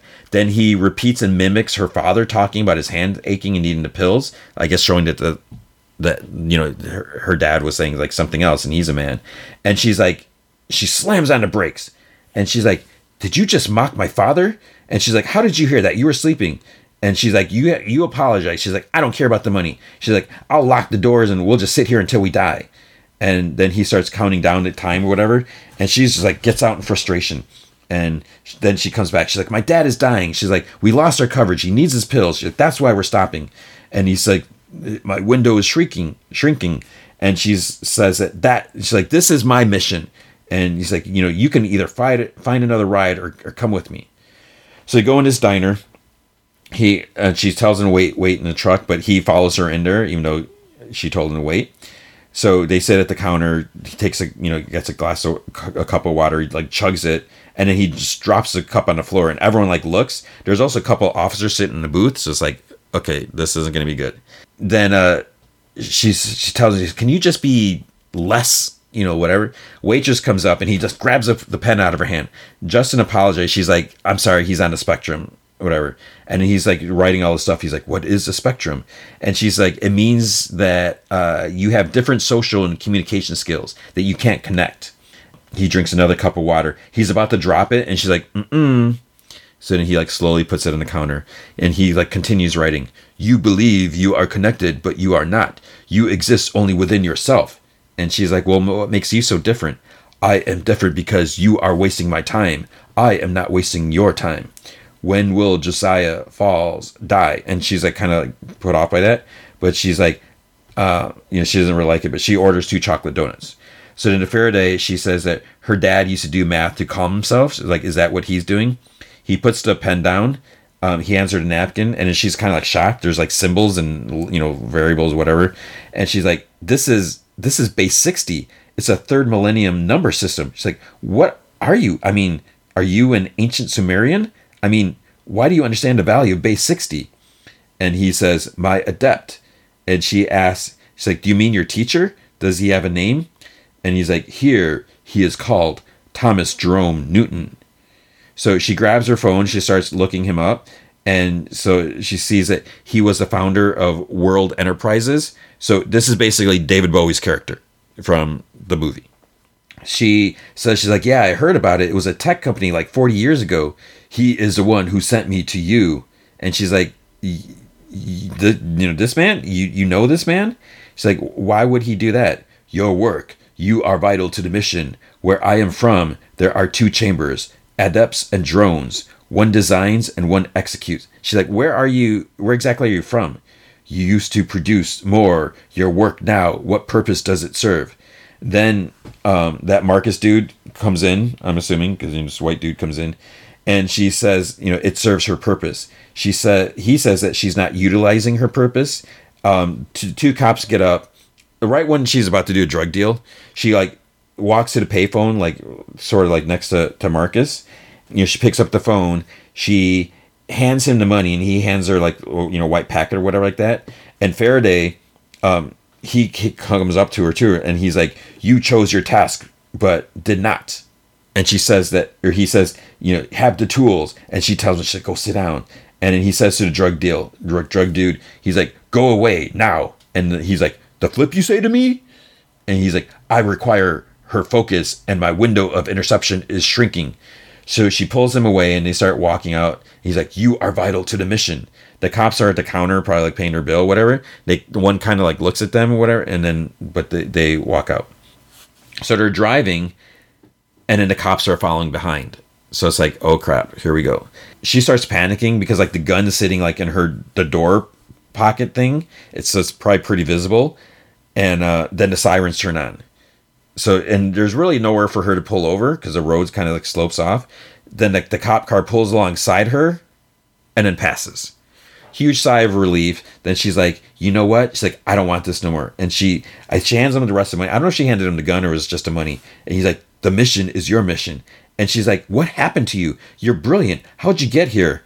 The adept miscalculated. Energy. Energy for what? The energy we needed to save ourselves. And she's like, she asks if anyone died. He's like, yes. And she asks, do you have anyone besides this Newton guy? And he's like, yes. Because, you know, she's like, a wife, you know, children. And she's like, how many children? 2. They are waiting for me to return if they survived. Survived what? He looks up. When the clouds disappear, you all disappear. You have very little time left. So then they've arrived at the place. He gets out, and she's like, it doesn't feel right. And he's like, you are afraid. I can smell it. And she's like, because there's just kind of like out in the desert, there's like some like dirt roads, but there's really nothing around. And she's like, there are bad people out here, like the guys who jumped you.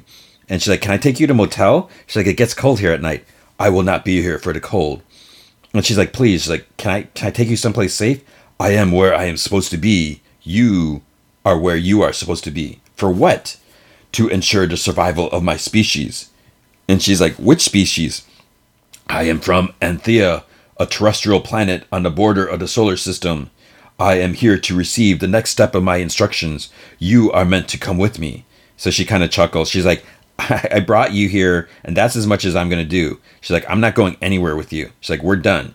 No more waiting. She gets in the truck. He's like, come with me. And he starts like pulling the handle. Like he starts like ripping it off. She grabs a gun and she points at him. She's like, stop. And she's just stop. And she leaves. And then he just like starts walking down the road, like into the desert. She's driving. He's walking. and then there's like dark clouds that are starting swirling, heading there. She sees this, the storm coming as she's driving down the road, like just really black clouds. And she's just like, she doesn't know what to do. She curses and she turns around. He's still walking. So then she gets to where, you know, she dropped him off. She's driving down the dirt road. And I'm just like, close your window. Because now it's like super windy and everything like that. She's still got the windows down. She starts like honking at him. And he keeps walking. And he's like, this is just disappearing. You know, you can see like tornadoes starting and everything like that. He's just like starts walking into the swirl of like smoke and dust and everything like that.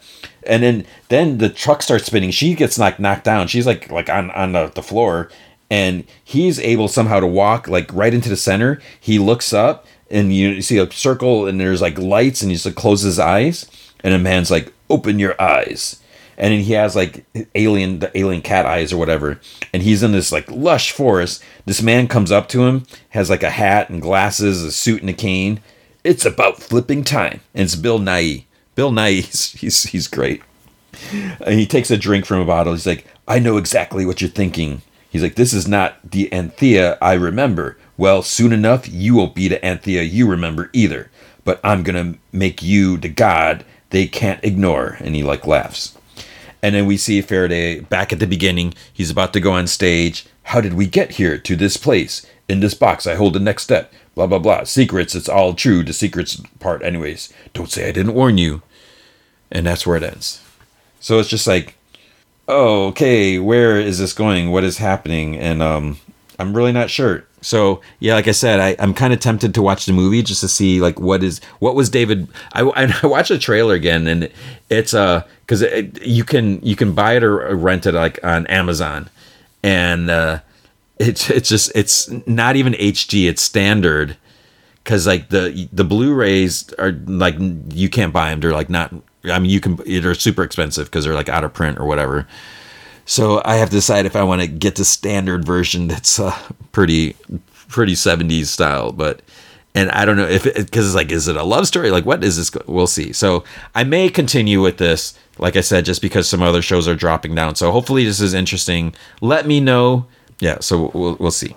Okay, and then now. Made for Love. So I really enjoyed the first season, and I kind of briefly talked about the show when it came on, because I came onto the show late, and it's like I didn't even realize it was there. So it's a half hour show. I really like the half hour shows, even though I love like Moonlight. Moonlight is like mostly like 50 minutes or whatever, you know, close to an hour. It's great when you have that, but there's something about the half hour shows. It's just they just like go faster, you know, like that. And, you know, like Russian Doll, you know, just I was able to watch the whole thing, and it's just it doesn't waste time. And it's just like it gets down to the business. So there's no filler, not saying that like Moon Knight or the other shows have filler, but it just there's no time to waste. So you have to tell the story.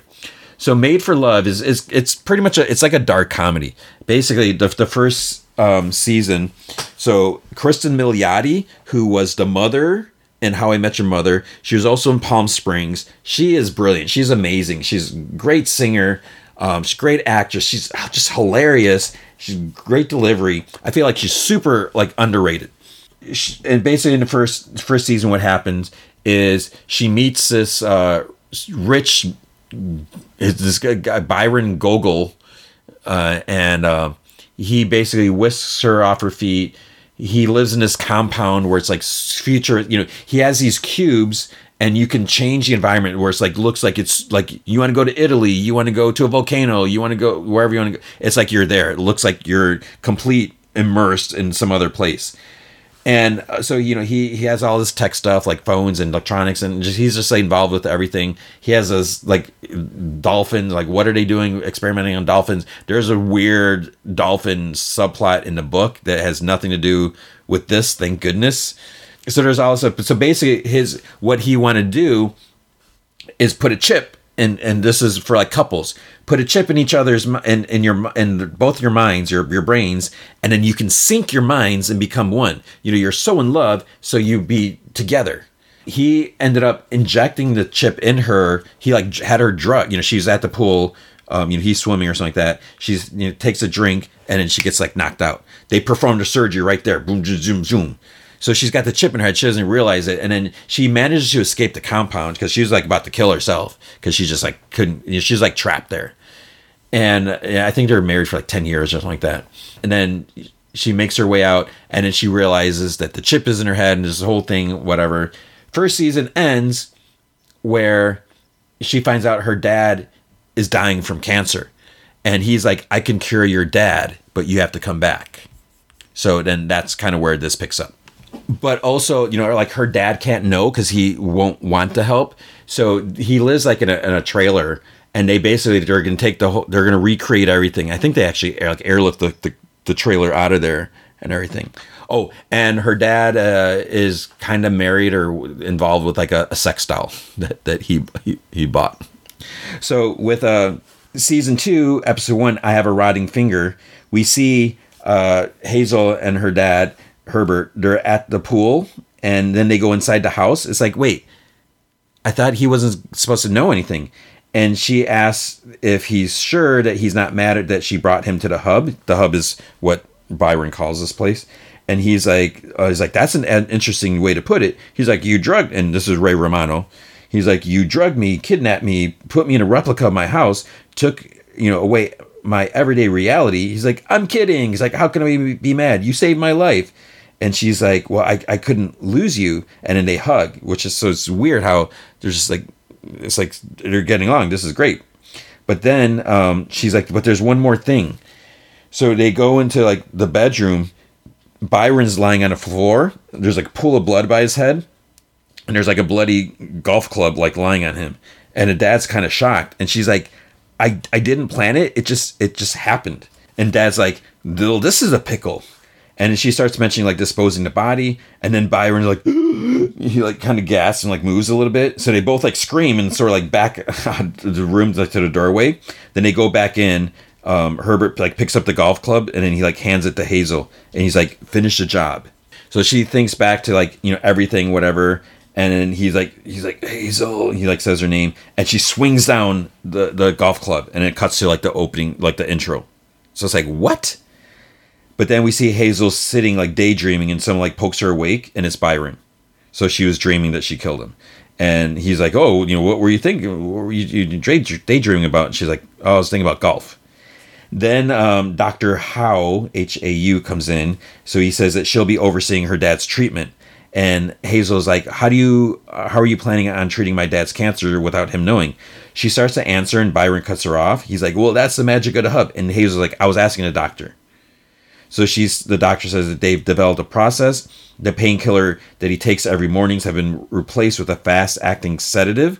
So then we see him like drink his coffee at breakfast, and then he's out like within a minute. And once he's unconscious, Bennett will alert the medical team. The team will get Herbert and transport him next door to a state-of-the-art medical cube.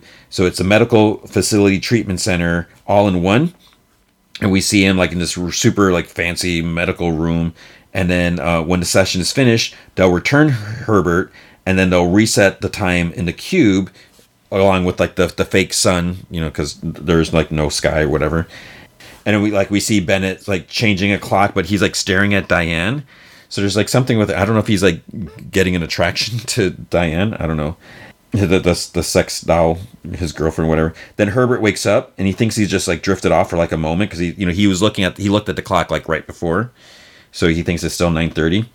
Byron says that he also got her a gift, so he took her old high school watch from her bedroom and had it retrofitted, so it syncs up with the clocks in there. So if she ever needs to know what time Herbert thinks it is, it's right there.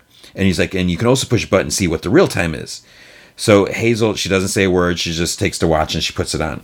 And then she asks Dr. Howe, how did he explain the side effects to him? Because with her mom's chemo, Byron cuts her off and says, oh, chemo is like, that's medieval times. Whatever.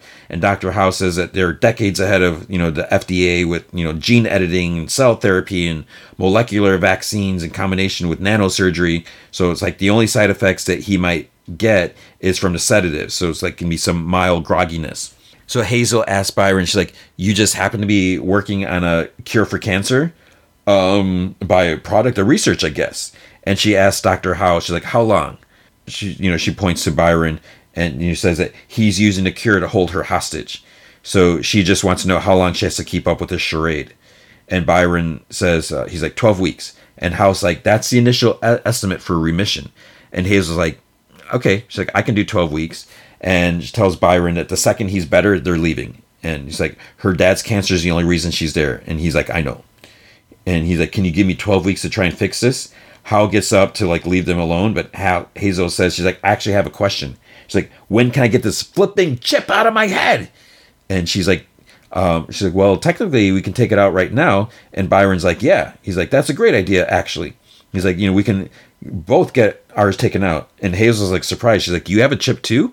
And he's like, yeah, I had Bennett help me put one in, but I never activated it. And he thought that, you know, that's what she would have wanted. So, because, yeah, that was the whole thing I wondered in first season, because they're like, if you do it, it could kill her. And he's like, well, that's a whatever. So I guess he never activated it. He's like, I thought that's what you wanted. And she, like, shakes her head and sarcastically is like, husband a year. And he's like, thanks. So Herbert wakes up from his face following his breakfast, and he looks at the clock, and it's still 9:30, takes a drink of tap water, and he's like, wait, why does this taste delicious? Because it's like, you know, fancy water. Then we see some FBI dudes like having a debriefing meeting. You know, there's like all these agents there. And he talks about like 3 world-renowned scientists and 3 non-Gogol worker bees have died this year. Sudden accidental deaths in the prime of their lives. And he says that they believe that those people are alive and working in the hub. So they want to put Hazel's bowling alley co-worker dude, Jay, that she met, undercover in Gogol. So they have Gogol on insurance fraud, labor conspiracy, false imprisonment, who knows what else. And he's like, the timing couldn't be better because Jay has Hazel teed up to be an informant. And Jay's like, I spent 2 days with her. He's like, I didn't lay down any groundwork. And they say that, he's like, well, you know, everyone wants to get with you. He's like, you have a gift, you know, because he's supposed to be so good looking, whatever. And Jay's like, well, no one knows where the hub is. You know, there's no way in or out. He's like, I don't even know what the plan of extraction is here. Then he's like, oh, okay, fine. He's like, I've done worse. And the dude's like, okay, you have a new name. It's Jasper. So Hazel and Byron, they lay in the medical chairs, hold still. The machine arm moves into their head, and it's done just like that. She's like, that's it? She's like, after everything I went through, it's out? And Byron's like, mm-hmm.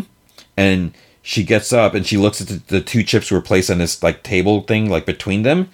And she's like, what's going to happen with them? She's like, they're going to be destroyed, right? And Dr. Howe's like, they'll be incinerated. Then as they move towards him, she picks them both up and swallows them. And she goes to leave, but she can't open a door that's like hidden in the wall. And Byron's like, you need a finger sensor chip. He's like, Dr. Howe can insert one now. And she's like, you must really think I'm stupid. It's like, I'm not letting you put another chip in my body. And Howe's like, you mean besides the 2 you just swallowed? Then she's like, because she's like, the finger sensor is really the only way around the hub. And Byron's like, oh, it might have a workaround. So that other guy, Herringbone from last season, he came to him to like beg for his job back. Byron said no, but he gave him his middle finger as a parting gift.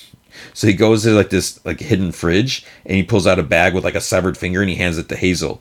And she looks at it, and then she holds it as if she's like flipping him off, and she leaves. So it turns out, but when they put the chips down, I guess they copied the chips. So Dr. Howe says that they're downloading Hazel's consciousness into this like dedicated network for some reason. Herbert, his truck won't start. He tells Diane the truck's dead. He calls the auto repair place, but Bennett answers his phone, acts like he's a receptionist, says that, you know, they'll send someone out, it'll be like a week or something like that. And he's like, what? Hazel comes in. She puts a severed finger in a towel, and like sticks it in the freezer. Then we see Jasper. He goes someplace to get interviewed. They strap him to this chair and put like a sensor in his finger. Then like the first question is like, you know, what do you think happens when you die? So this is supposed to be like a Gogol interview or something like that. Herbert calls Hazel to the bathroom, and he wants to show her something in the toilet. And she's like, what? Ugh. And she's like, oh no, nothing gross. He flushes and says like, it's whirled faster or something like that. And then she's like, oh yeah, I tinkered with that last night. And he's like, I guess I must fix it. He's like, wait, you did this? He's like, you're wasting your time at the bowling alley. He's like, you know, you should look into plumbing for a job or something like that. Dr. Howe's looking at the chip data, and then chuckles. She's like, oh, how romantic or whatever. Because it forms like these 2, there's like these 2 digital versions of them or something like that we see later. The interview's still going on. It seems like it's going well. He's given like a non-disclosure agreement and an end-of-life contract. And he's like, what? So then the guy's like, you know, he'll be the first to migrate to Gogol's virtual biosphere, but in exchange for immortality, your former identity must cease to exist. So I'm not really quite sure what that meant. Hazel fell asleep on the couch. When she looks at the time, her dad thinks it's 2:12 a.m. She goes to the freezer, takes out the finger. She goes outside, looks at the door, walks on this hall. There's like a bunch of people walking around. Like you hear one whispers, like, she's not supposed to be out here. And like some people have like hazmat suits. They come out of this room, and she tries accessing the screen, but it's like access denied. People are like ignoring her and stuff like that. So she starts getting loud, and Byron comes in, and then they all like say hi to him and stuff like that. So she tells them to tell them that she's allowed to be down there. They can talk to her like she's a regular person. So he starts talking through his watch over the intercom, saying that as of today, my brilliant wife has taken a more active role at Gogol, and he authorizes all workers to talk to her, interact with her, even show her what you're working on. So she has the keys to the kingdom, and he's like, and she's like, no, I have a rotting finger. So then he says that he's glad that she's down there. He wants to show her something. They go through his door, and it's like his childhood roof, just kind of like floating in the stars. So when he built the hub, he built this place to remind him where he came from. So this place has no cameras, or the hub has cameras everywhere except for this place. No one knows about it. It's his sanctuary. And she's like, well, why'd you bring me here? And he's like, because I'm giving it to you. I want you to feel safe. So I want you to have a place that's only yours. Hazel wakes her dad up in the morning. She made him breakfast, and he thinks that she wants something. And she's like, oh, can't I just do something nice for my dad and my stepmom? And he's like, no. He's like, you want something, or you broke something. And then he thinks about the truck. He's like, did you do that? Whatever. And then you see the data from the hard drive. The two minds start interacting. So it's all white. And it's like they're naked, but they have no like specific details, whatever. And she's like, hi, Byron. So I don't understand that. Episode 2, because I know this is a super long episode. This show is super long. The podcast is super long. Episode 2 is We're Losing Time. Hazel and Herbert are... This is why shows shouldn't drop more than one episode, because it makes it too long. Herbert and Hazel are sitting on a couch. He takes some pills, and she's like watching out of the side of her eyes. He takes a drink. He's out. Medical team comes in. We get this music montage.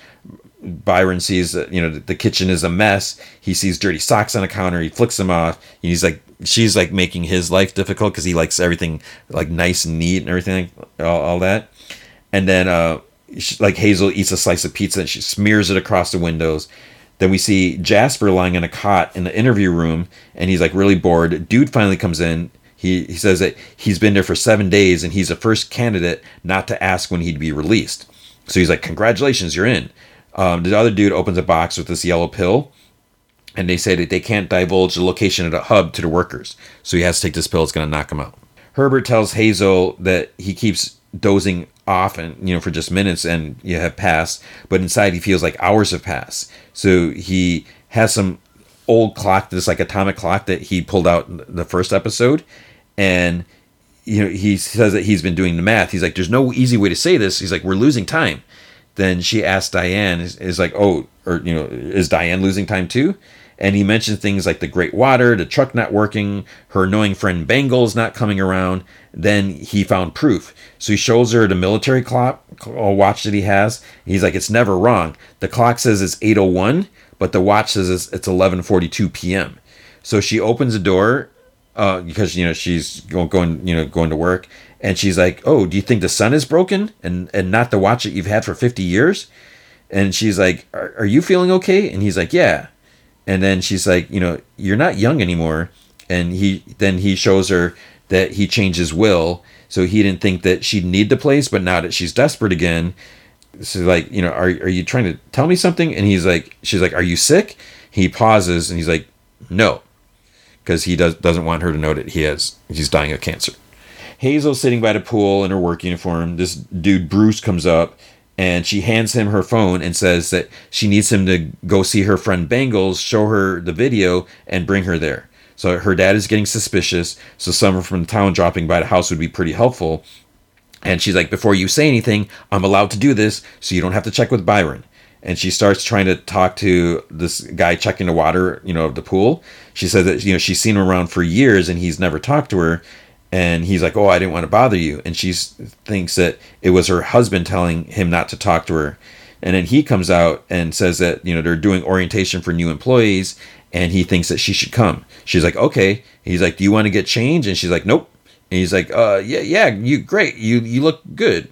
So in the computer world, Hazel's now wearing a white dress. And Byron's like, oh, you look really nice. So he's still kind of naked or whatever. And she's like, thank you. I made these myself. And she's like, I made you some too. But there's like a barrier. So she's like, she doesn't know how to give them to him. And he's like, you make the clothes. I can make a door. And with his fingers, he kind of like traces a door. And he's like, I want to make a whole world for you. So Jasper's like sleeping in a bed. He wakes up and he's like, who changed my clothes? He looks out the window. There's like this gorgeous landscape by a river. The lights turn on. There's this holo virtual assistant, and it's Paula Abdul. One of his interview questions was like, who was your high school crush? So she's like talking to him or whatever like that. He looks in the mirror and sees his beard has been shaved. He just has like a little mustache. And Paula says, fresh shave for a fresh start. Bennett talks to the new recruits, welcomes them to Gogo. Gamley, because they don't say family, they say Gamley. He shows him this welcome video with Byron. He talks about like the living for everything. That's not a dream. It's a reality. Then the video screen slides and there's a door and Byron is really right there. So it wasn't a video. Ha ha. Hazel's like standing off to the side of the room that he was in. He introduces her and he tries taking her hand, but she kind of like slaps it. She sees Jasper and he kind of like acknowledges her because she recognizes him from the bowling alley. After Byron tells her that was great. And she stops and says that, you know, she thinks that she left her sunglasses in there, and she makes her way to Jasper and she asks if they can meet later. And he's like, yeah, he has a break at 7. Bengals is at a laundromat and she's talking to this one dude last night. I forgot whatever, because he was really interested in Herbert's sex style and, you know, like how much it costs and all this stuff like that. So he was the one that he owns the plane that used to be Herbert's. So he has a doll too, but it doesn't have arms or legs. So Bangles wants to know why the doll looks like her. She's like, it could be my twin, except it has no arms or legs. And he's like, well, you know, I'm on a layaway plan, you know, for the non-essential parts. And so he's like, he saves up a little more. He can get like a left arm or something like that. So the one dude comes up to her with Hazel's phone. And then, you know, she's like, how do I know it's not fake? Like, you know, deep fake, whatever technology. She says, she watches, she's like, I'm too high to go. The video says that if she does, Hazel says she'll wire $100,000 into her account. So then there's like some pills she has to take. And the other dude's like, I'll go. He takes one. He's like out. And then, you know, she takes a pill too, whatever. Byron and Bennett are making plans for dinner date because he asked her before if they can have dinner. And she's like, okay. He's starting to get a little misty, wondering, you know, he's like, what if, you know, she doesn't even care? Hazel is by Bangles when she wakes up from the sleeping pill. She's like in the medical room. Herbert is having a drink with Diane. He goes to get another one, looks in the freezer for ice. He finds a finger and he screams. Hazel and Bangles arrive and she's nervous. You know, the door's locked and she goes in. She shoves the finger back in the freezer. Hazel says Bangles is there to borrow and Bangles like a ladder. And they're like, what do you need a ladder for? She's like, my cat's in my stuck in a tree. So then he goes to get it, and then Hazel grabs the finger from the freezer. Oh, so what I said before. So Herbert shoved the finger back in the freezer when they came. So they knocked. They're at the door. The door's locked. Okay, I was like, wait, what did I say? And then so they leave, and they're carrying the ladder. He goes to the freezer. The finger's not there now, so he thinks he's losing it. Bengals sees the pool, so they go in the other part, and she's like, I've always wanted to go in an in-ground pool. So, and then she ends up pulling Hazel in. Byron comes out. Hazel forgot about the dinner, like there's like a picnic dinner with candles, stuff like that. So Bangle stays and she starts eating. Byron goes to get more wine, and Hazel basically asks Bangles to interrogate him to see if he's lying, whatever. So she says that she'll be right back. She goes to meet with Jasper. And then she takes him to Byron's sanctuary so they can talk. And she asks him, like, who is he? And he doesn't say anything. And she's like, there's no surveillance in there. And he's like, according to who? And she's like, Byron. And he's like, you trust that? Well, she's like, well, apparently I can't trust anyone, Jay. And then she asks if he's Byron's spy. And he's like, no. He's like, I'm FBI. He's like, and my name's Jasper. So Byron goes in the house to talk to Bennett. And he's like, he asks where Hazel is. So facial recognition isn't picking her up anywhere. So he's like, I know where she is. So he tells Bennett to take care of Bangles. And so Ben is out there. He's a little nervous and awkward and everything like that. And then he offers her drugs, and then she's like, yeah. And she takes one, and she gets knocked out right away. So Jasper says that they've all signed end-of-life agreements, so if they're alive and trapped, they, you know, no one would know about this. He mentions Herringbone was last seen with Byron, so they believe that he's in there too. The FBI haven't been able to track him. And she's like, why are you telling me this? And he's like, because I believe you want to take him down just as bad as I do. And he's like, I need to find the people that we're looking for. So he's like, does the name Oxwimmer sound familiar, or Pia Agarwal or something like that? And she's like, I don't really know anyone there. And she's like, today was my first day, you know, talking to people. And he says that he also needs her to exit the hub. Byron is headed to the sanctuary, so he's at the keypad and he pauses, and because, you know, he said he wouldn't enter, so he starts walking away, and then she opens the door and she like gasps. Jasper ducks to the side, and then Byron turns around, and, you know, she says that she thought that it was her sanctuaries, and he's like, it is. He's like, I'm sorry. And he's like, you know, he's like, he's like, just come back when you're ready. So Bennett is with Bangles like pass out in the medical room, and her purse falls over, and he starts picking up the stuff that's spilled out, and he sees that she took Herbert's pills, because when she was over, she just started taking, she's like, oh, drugs, I'm going to take these drugs, never mind the fact that he probably needs them. So he sees that Herbert's pills are there, and so he rushes over to the house to put them back. So he sneaks in, it's like the middle of the night, whatever, he sneaks in, puts them on the counter, like in the right spot, sneaks out, but Herbert is awake. He opens the door and he like looks at him, and he sees Bennett exit through like a door in like the side of the scenery, like an invisible door that doesn't really appear to be there. So now he knows something's up, or he thinks he's really crazy. And then they show like a preview for like the next season, and oh my gosh, they show so much. I don't even want to talk about that, but we'll talk about the show next week. So I don't know if that was too long. I feel like this show is too long, but I dig the show, so I'm not going to say much more about it. I'll talk more about it next week. Okay, and now finally, the main feature is The Northman, and oh man, I don't really know what to say about this. So it's got good reviews. I think it's like at 89% on Rotten Tomatoes. It's Robert Eggers co-wrote it and directed it. It has a great cast. Alexander Skarsgård, he's really good. Ethan Hawke, Anya Taylor-Joy, she's amazing, of course. Willem Dafoe's in it. Nicole Kidman's in it. Just the whole production, really great production. This just the scenery, the action, the costume designs, music, all this stuff. It's really good, but I wasn't super crazy about the movie. And what I think one of the things I think is because it's a period piece, and I don't know what it is, you know, because it's like the same thing with like when watching like classic Doctor Who.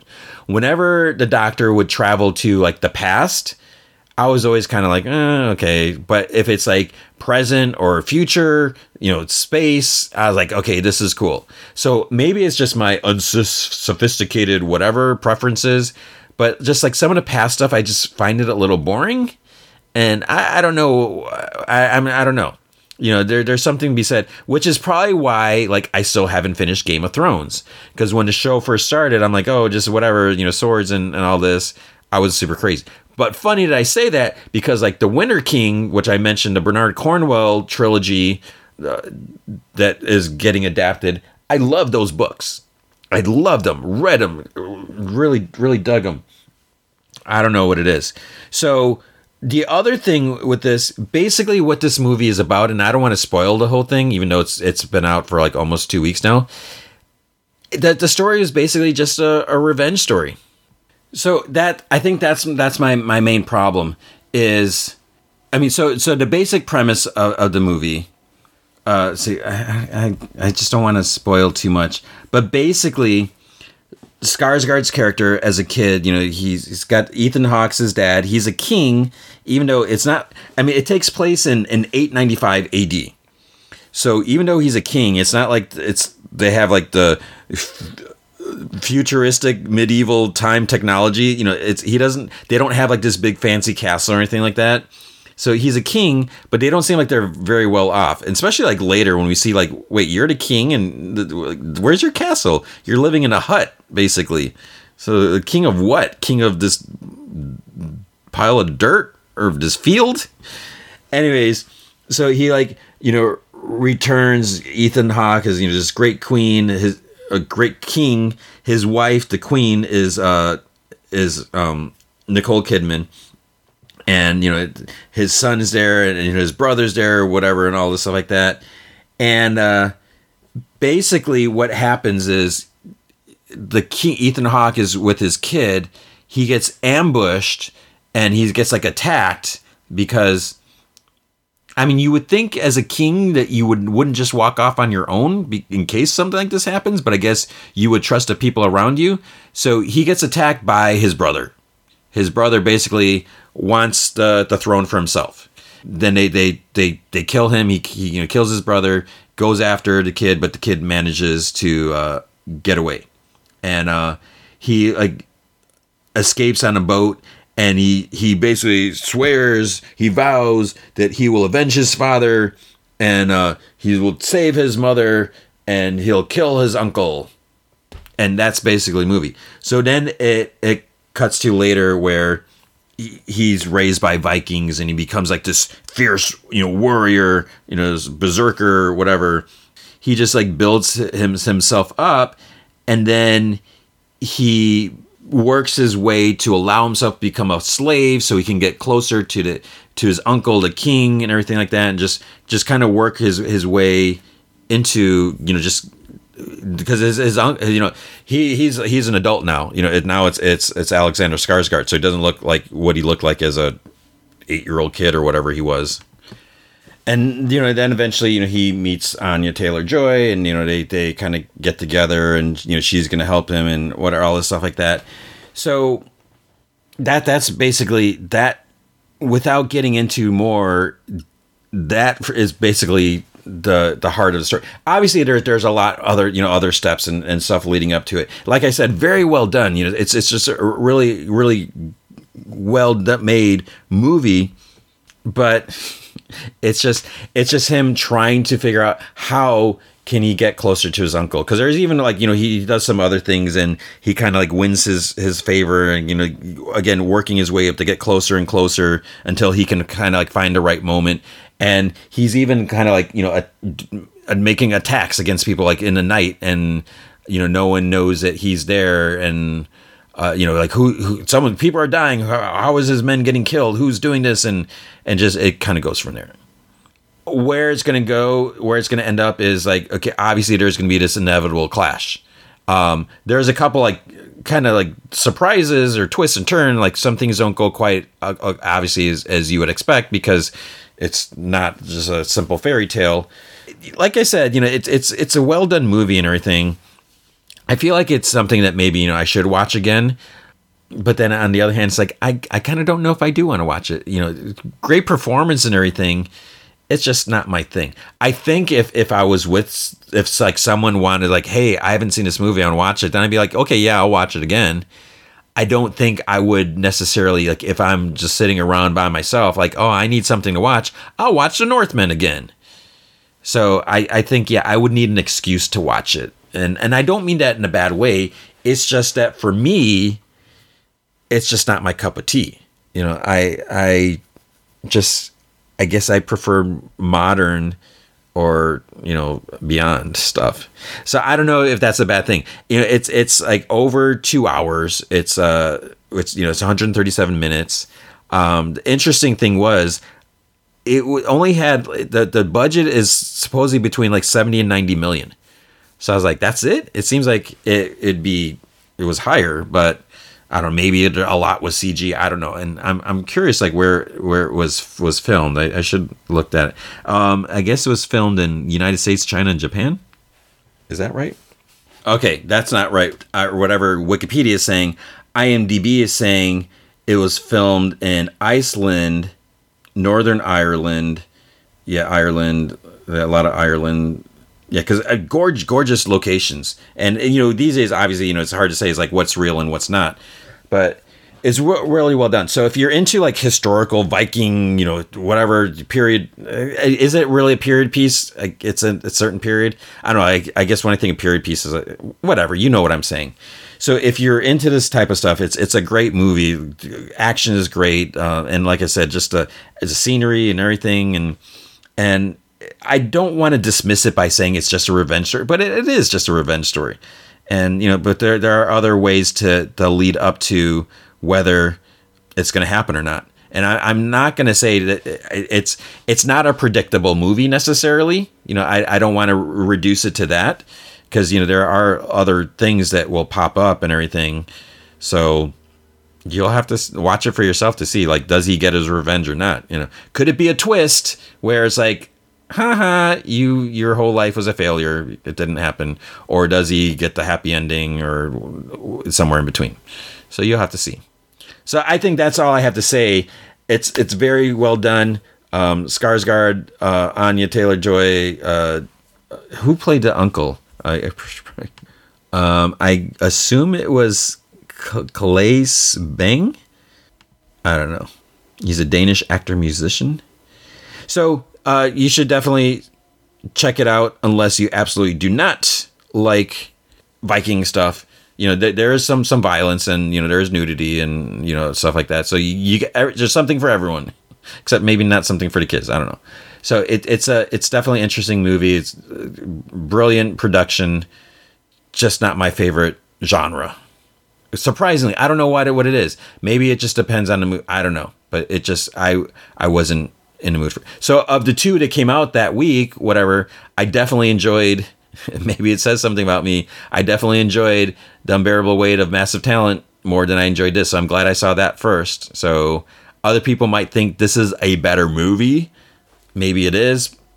It just wasn't for me. So take that as you will. And with that, I need to end this. I don't know what I'm doing. Am I clapping? Yay, we've reached the end of the podcast. Big thanks, my throat. Big thanks to Dave McPhail and Andrew Logan. They are big supporters of the show. You can be a supporter by going to patreon.com/gmanfromheck. Any amount you can commit to will be awesome. If you commit at the Rick Jones tier or higher, you get access to The Secret Podcast from Heck, which is an additional 15 minutes of podcast entertainment every single week. And I'm currently talking about Moon Knight from 1980. I'm actually, spoiler, I'm going to talk about Werewolf by Night 32. So we're actually taking a step back. I did Moon Knight 1, 2, and 3. We need to go back to Werewolf by Night. There's a reason for it because before we get to issue 4, we should probably talk about like Werewolf by Night 32 and 33. So you can hear about those. And Moon Knight, we can't get enough Moon Knight. I can't get enough Moon Knight. But if you can't commit to a monthly commitment, you can also help out by going to coffee.com/gmanfromheck. You can buy me a virtual cup of coffee or two. And that is ko-fi.com/gmanfromheck. So what is going to happen next week? So obviously, you know, we're going to have more of the returning shows. So it should be another Superman and Lois, another Flash, one episode Made for Love. Probably I'll do Man Who Fell to Earth. The last episode of Moon Knight, which is, I don't know how I'm going to feel about it. I mean, we'll see. But as far as the movie feature, there's this little movie coming out called, what was it called again? It's Doctor Strange and the Multiverse of Madness. I can't believe this movie's here already. I'm so excited for this. I'm hoping it's good. I don't want to hear anything about it before. So, yeah, we'll have to see about that. So maybe... Maybe what? Maybe I should just cut this here.